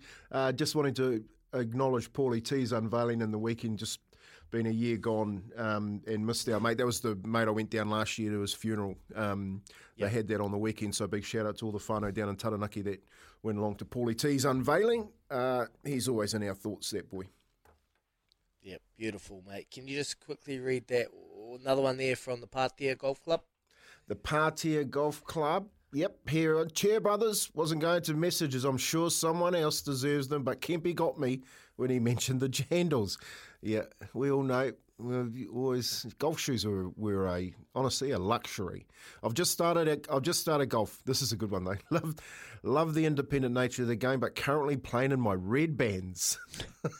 they are my second footwear and they go anywhere. I've seen plenty of them in a nightclub. They have no grip, so don't leave dents on the greens. Doesn't stop the yep, the looks I get from everyone. I can I can attest to that. And shout out to the Patea Golf Club, Michael Campbell's club. How good that was from an unknown texter. You got to leave your name, brother.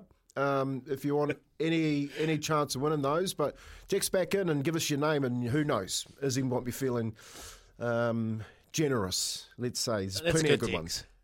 That is a great text. That's not desperate. That is just reality. Some people out there don't have golf shoes, and we want to be able to help plenty out as well. Louis, you play golf? Poorly. No, not enough. not enough. But prob- yeah, no, not enough. But and that probably relates to how poor I play as well. Fair I can't. enough. I don't have to worry. you Let's put it this way. I don't. I don't need to worry about the ball being changed. I'm not. Mate, got a, I'm sto- I'm got, got a story for you, danger. boys. Got a story for you. When we couldn't afford to get on the golf course when we were kids, and my old man, we used, I used- we used to pick. I mean, he taught me how to drive a car early, so I'd go down early after school, pick him up from work down the freezing works, and he'd purposely drive up to the golf course so that we could just watch it. And there's this little par seven. I think it's a. I think a par three on the. I think it's a seventh hole. You got to chip it over a little river. and he- he'd purposely sit there and watch guys shank shots into the river, into this little creek, just so that I would laugh out loud, you know. And he he would these fellas would look around. If you knew my dad, like if you took one look at him, you would actually turn around and look away again. So he'd be looking at them, and I'd be laughing, and these fellas would be wanting to throw the clubs.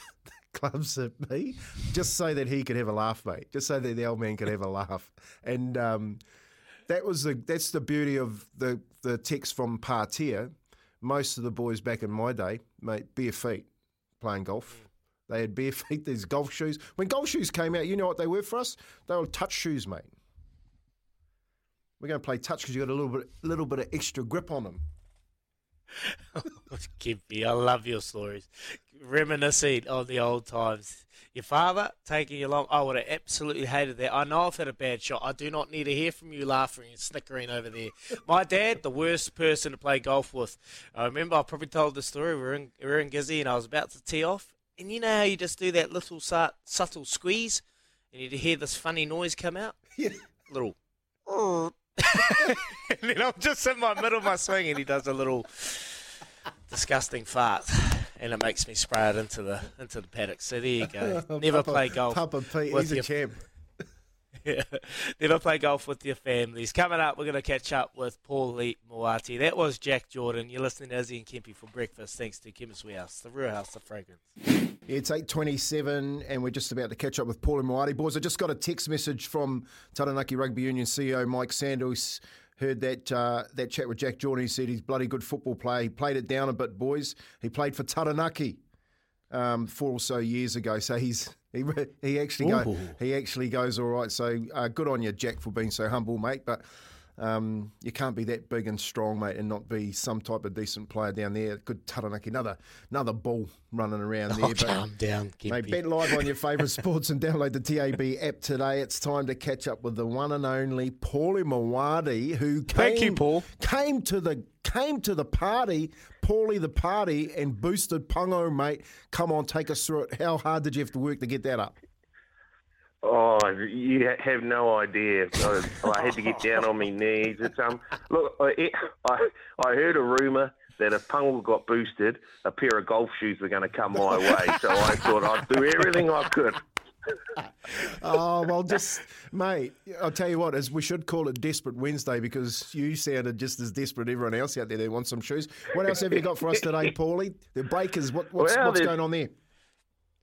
Uh, well, they've drifted slightly. Uh, their uh, what breakers? They were 270, they're now to 275, but the money is still fairly steady for them uh, against the Kings tonight. So there's still the support out there uh, for the breakers, uh, and well, it's it's it's winner take all. So um, why not take take that? And they're taking the plus five and a half. So people thinking that it will probably be a close game anyway, and they're willing to back the breakers. You know, it's a Cinderella story from last to first. It'd be brilliant. There's also a uh, thoroughbred meeting at Matamata today, and I thought I'd just let you know there's a couple of uh, ponies that have been backed. Race two, number one, Prince Lonro, trained by Mark Walker, got Chicken Palmer on board. Uh, it's currently 550 on the third or fourth line of betting. That has been the best backed in race two, but race three, oh boy, there's only one they want there. Uh, also uh, trained by Mark Walker, this time ridden by Opie Bosson number 13, the Princey one, $2.10 into $1.55. I can tell you we took a $5,000 bet at $2.10, a $2,500 bet at $2, a $1,500 bet at $2. That is the one that they've come for. Um, it's yes, it's it's amazing the amount of turnover that was seen on this two-year-old race at Matamata today. Uh, but they've come for the uh, filly, the Princey one, uh, two ten into a dollar fifty-five. Boy, oh boy, money on. short that one. I think uh, Louis might have a little bit on that because he's tipped that out too as the one to watch today down at Matamata. Hey, we've got uh, quite, quite a few changes in the Warriors too this weekend. Paulie, how's that affected the, the odds? Yeah, they're uh, they're significant outsiders having to travel up there to take on the Cowboys. They're three dollars uh, three dollars and ten cents. The Warriors to win that match. They're nine and a half point underdogs.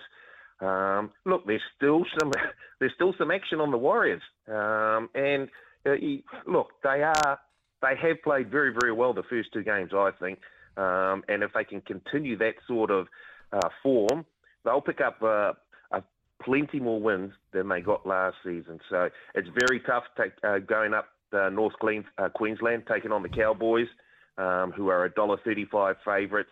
Um, but the big movers uh, for this week in the NRL, the Dolphins, who are around a dollar eighty, dollar eighty-five when we open up that market, they're now into a dollar fifty-five and four and a half point favourites to beat the Newcastle Knights, who are two dollars and forty cents. So the big movers so far, the Dolphins, uh, but there has been support for the Warriors uh, to pick up a win up there in North Queensland. Beautiful. Hey, Paul, because Pungle has drifted a wee bit, do the boosted odds drift out too? yes. yeah, you might see that happen. Yeah, you could see that happen. Uh, is he, you just keep an eye on uh, uh, the boosted odds page and see what happens with Pungle. But uh, yeah, that yeah, took everything every last favour I had, I've used now. Oh, Paul! Imagine if it drifts off the map and then all of a sudden you're boosting something at some hideous figure. Imagine the liability on your desk. You know what, Paul? I'll send you some golf shoes, mate. You just keep doing what you're doing, mate. Thank you so much for your time this morning. Watch and bet live on your favourite sports and racing at the tab.co.nz. Please gamble responsibly. R18. That was Paulie Moati. Louis with some headlines. And remember, we got Richie Agar, Warriors assistant coach, coming up. Here's Aroha with the news for Kubota. Together we are shaping and building New Zealand. Now, time for some headlines brought to you by Gull, fueling your mission all year round. Louis. Izzy, Champions League football starts very shortly. 9 a.m. this morning, we've got Porto and Inter, Inter leading 1 0 on aggregate. We've got Man City and RB Leipzig, uh, one each on aggregate. Then tomorrow, Liverpool, well, they try and come back from 5 2 deficit at the Bernabeu will be nigh on impossible, you would suggest, against Real Madrid. So we'll watch that carefully. Now, sticking with football news, this is a little bit of late breaking. Overnight, apparently, rumour has it, and actual rumours, um, it's been reported out of uh, Australia, they are confirming that the A League wants to boost and, well, expand their league. We see this in sports, the NRL going through it at the moment two new teams for the 2024 2025 season one from Canberra, one from Auckland. The Canberra Times is reporting that the Australian Professional League are going to continue their uh, desire for expansion, and Auckland and Canberra are the two chosen cities. How exciting is that? So, I guess that means, boys, I need to alter my question from the start of the show. Who wins a Trans Tasman title first? The Phoenix, the Warriors, or the Auckland football team that is yet to have a name or existence or coach or players. Ooh. Auckland football. Well, Auckland FC, they're always there or thereabouts, aren't they? They're always competing for the champ- club championship. They do extremely well. I could see that happening. Um, I'm still the Phoenix. Yeah, fair enough. Still, still, still with the Phoenix, and uh, I think they're they're close. They're close, and I like to chat about that. You can entice big names to the club. It's a bit like the NBL. The NBL is growing so quick, and they're getting big names that are coming over, and the NBA and all these big leagues around the world are taking notice. And uh, this is a genuine pathway to the big time, especially with Xavier Cooks. Well, footprint on that, and you got the LaMelo Ball with what he's done with the Charlotte Hornets. I can see the A League potentially going down the same track as that as well, because they do en- encourage big players to come play the A League. Like, who- you think of the big players that played for Oh, um, Manch- uh, over there, Melbourne City, Harry Mm. Kill. Sydney FC. Some of the big names that come to mind, Louis. Yeah, yeah, yeah, hundred percent. Guys like, yeah, that's Mm. right. Del Piero. Actually, do you remember when Usain Bolt played for the Central Coast Mariners? Yeah. Um, Yeah. so there's a there's a weird footnote note in the history of the A League.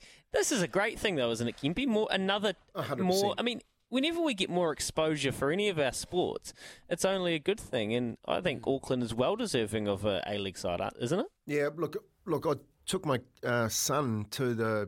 It was my daughter, I think it might have been, to the AIMS Games back in that would have been way back in 2010, and watched these kids play soccer. A lot of them are, are running around now in A League, and I thought at that time watching these intermediate kids playing how far soccer had come from when I played at intermediate. You know what I mean? So hmm. the progression of sport, especially the football in our country in Australia, it only makes sense that players that are on the fringe, when, and you did right, Izzy, it's a real good, real good example with the NBL, come down here, try their wares, and then scouts get to see them in that different environment and go, mate, if they're willing to try that hard and they play that good, well, then you do become a, you know, a Cooks and, and get taken to the, the NBA. You know, so I think it's a, a decent opportunity for Pathway, Louis. That's a good call.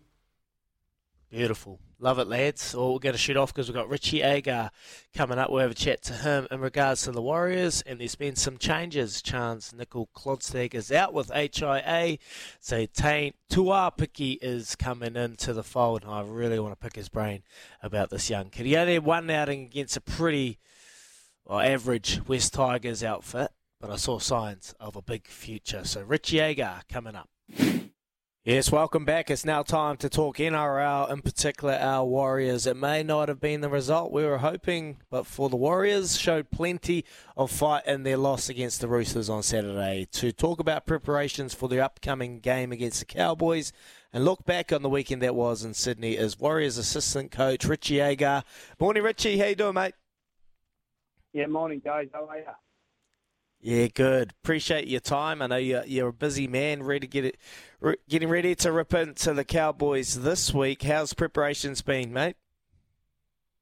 Yeah, pretty good. I think uh, obviously at this stage with the fixtures that we've had, factoring in the travelling has been really important. That we're getting uh, adequate rest. What has been around two, you know, two pretty big uh, travels, especially the one moving into this week. But no, the boys are in good spirits. I think there's a real um, you know, first of all, disappointment that we didn't get the result at the weekend, but you know, an, an accountability and an acknowledgement of areas that uh, one we did improve and, and two that we need to improve into this week. So you know, still still early doors. We're still finding out about ourselves and, and what our best you know what our best game looks like.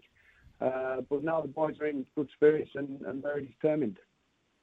What has been the main focus uh, for this week? When you look back and you would have done your review, and I'm picking yep. completing your sets was, was one of the main focus. Has that been part of the part of the week? Well, I think how we t- from in round one how we turned the ball over, you know, just wasn't good enough. I think our kicking game uh, vastly improved this week and gave ourselves a chance. But certainly the start to the game and the start to both halves uh, has been similar over round one and two. I think we got to be really clear and consistent with our messages, and I think there's some individual ownership around some of the errors that's occurred on that. But you know, one thing I have to, I, I will say is, even though we've got off to some, you know, pretty pretty dodgy starts, I think I think we've shown some good resilience to try and back that up and fight our way back into the game. Uh, from from some difficult situations, which which again we did last week. And I think going into the last ten minutes, you know, maybe our first 10 minutes sort of impacted the play, the way we played in our, in our last 10 minutes from from energy levels.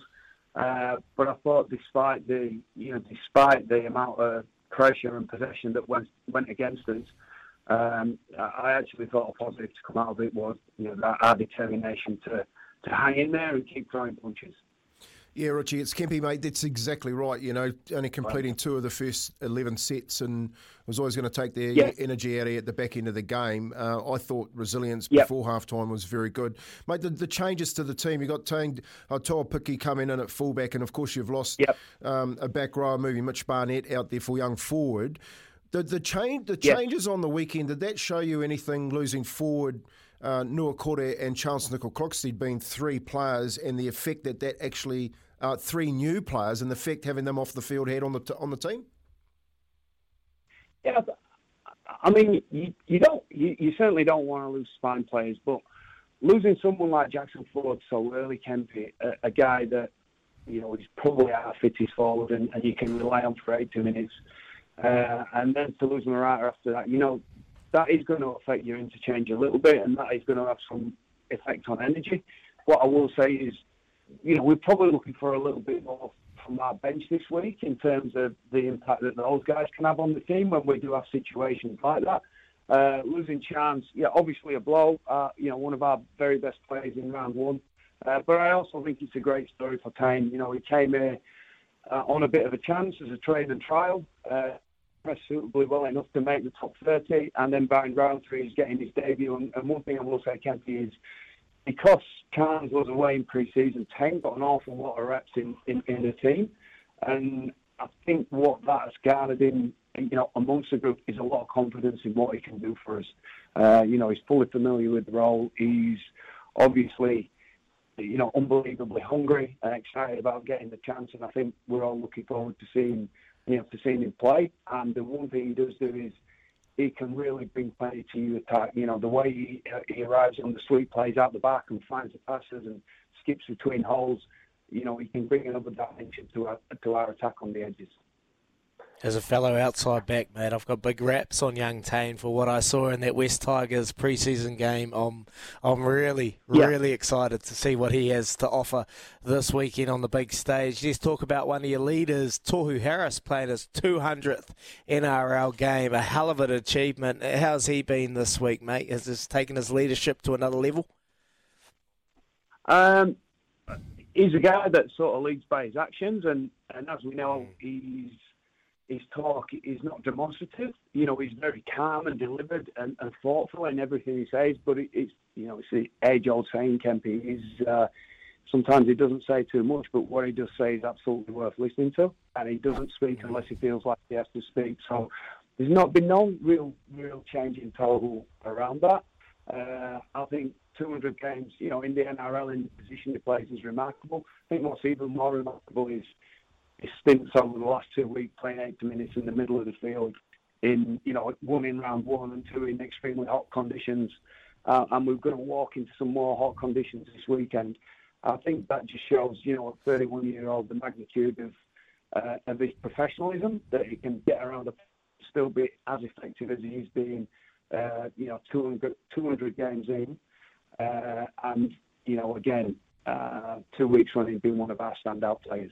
Hopefully, we can get another 100 out of him there, Richie. Hey, um, just before we let you go, the standout player for me over the first two weeks has been Mitchy Barnett. Do we lose um, his, his effect that he has had in the middle of the park by moving him out to that left edge? Uh, there's a little bit of needs. Once I think this week, um, I think one of the, you know, one real positive that we've got in our squad is we, we have got some guys that are interchangeable. So Marata, even Jackson Ford, Josh Curran, Dale Simonen, and uh, and of course Mitch are all guys that can alternate between edge and middle. Look, it's just it, it's a little bit of a horse for a course in some situations that's been thrown at us this week. I don't think it's uh, a move that that Andrew is visioning being a, a long term move. I think it's just a case of uh, the cards we've been dealt this week. We feel that Mitch's experience, um, you know, will fill that hole on the on on the left edge for us this time. Yeah, well, you go back and you uh, um, go into your room and turn that air conditioning on, mate, because I know that you're not handling that heat up there too well in North Queensland. I think the beer's pretty. I it, I think the beer's pretty warm up there. But thanks a lot for joining us this morning, Richie. We'll catch up with you when you get back into New Zealand. All the best for uh, the game against the Cowboys on Saturday night. We'll be calling it here on SENZ. Uh, myself and Sammy Hewitt. Looking forward to it. Thanks a lot for joining us. Thanks, guys. You know about Englishmen in the sun, but yeah, thanks very much, boys. Good to chat.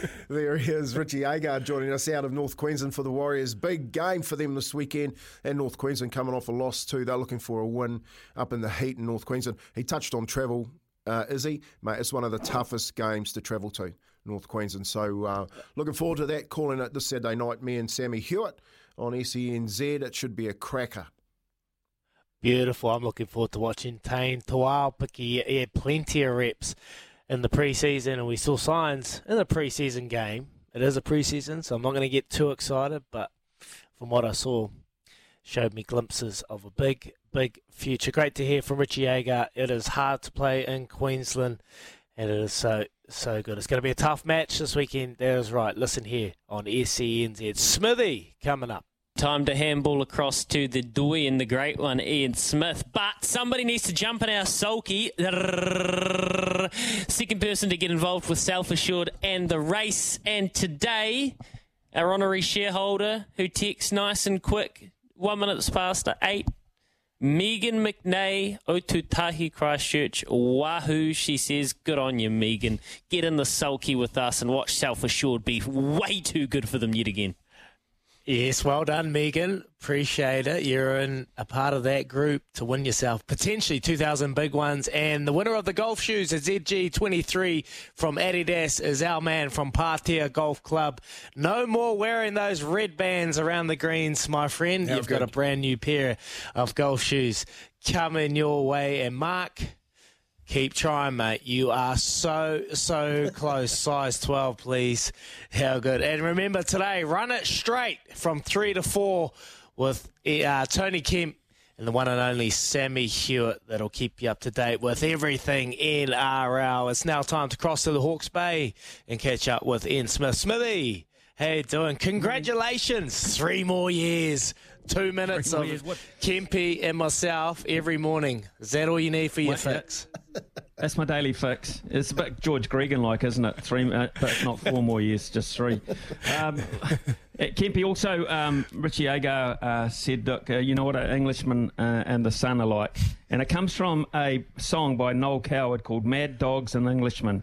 And it's about uh, going out in the midday sun, right? Mad Dogs and Englishmen go out in the midday song. So that was where he was coming from uh, with that. Read through it because uh, that song will never be heard on the radio today because uh, we're a little bit too PC. But Noel Coward wrote it there. all those I'll have a years listen ago. to it, Smithy.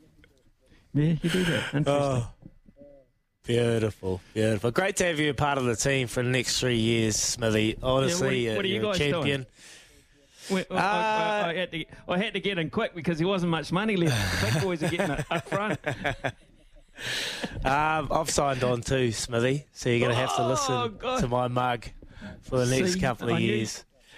I knew you'd. I knew you'd sign on before me, Izzy. I know they'd go for the draw, draw card before me. I tell you that. No, I think we signed at the same time, Smithy. There you go. It's great to have you on the team, and you're an absolute champion. People love what you're about. And uh, look, no doubt you have a big show today, so all the best for the next couple of hours. We'll have a chat with you tomorrow. And thank you to everyone that has messaged through. The Southern Bears will win an NRL title before the Warriors. Hell yeah. Let's go. Get up, the Bears. We'll be back tomorrow to rip into another day. Take care.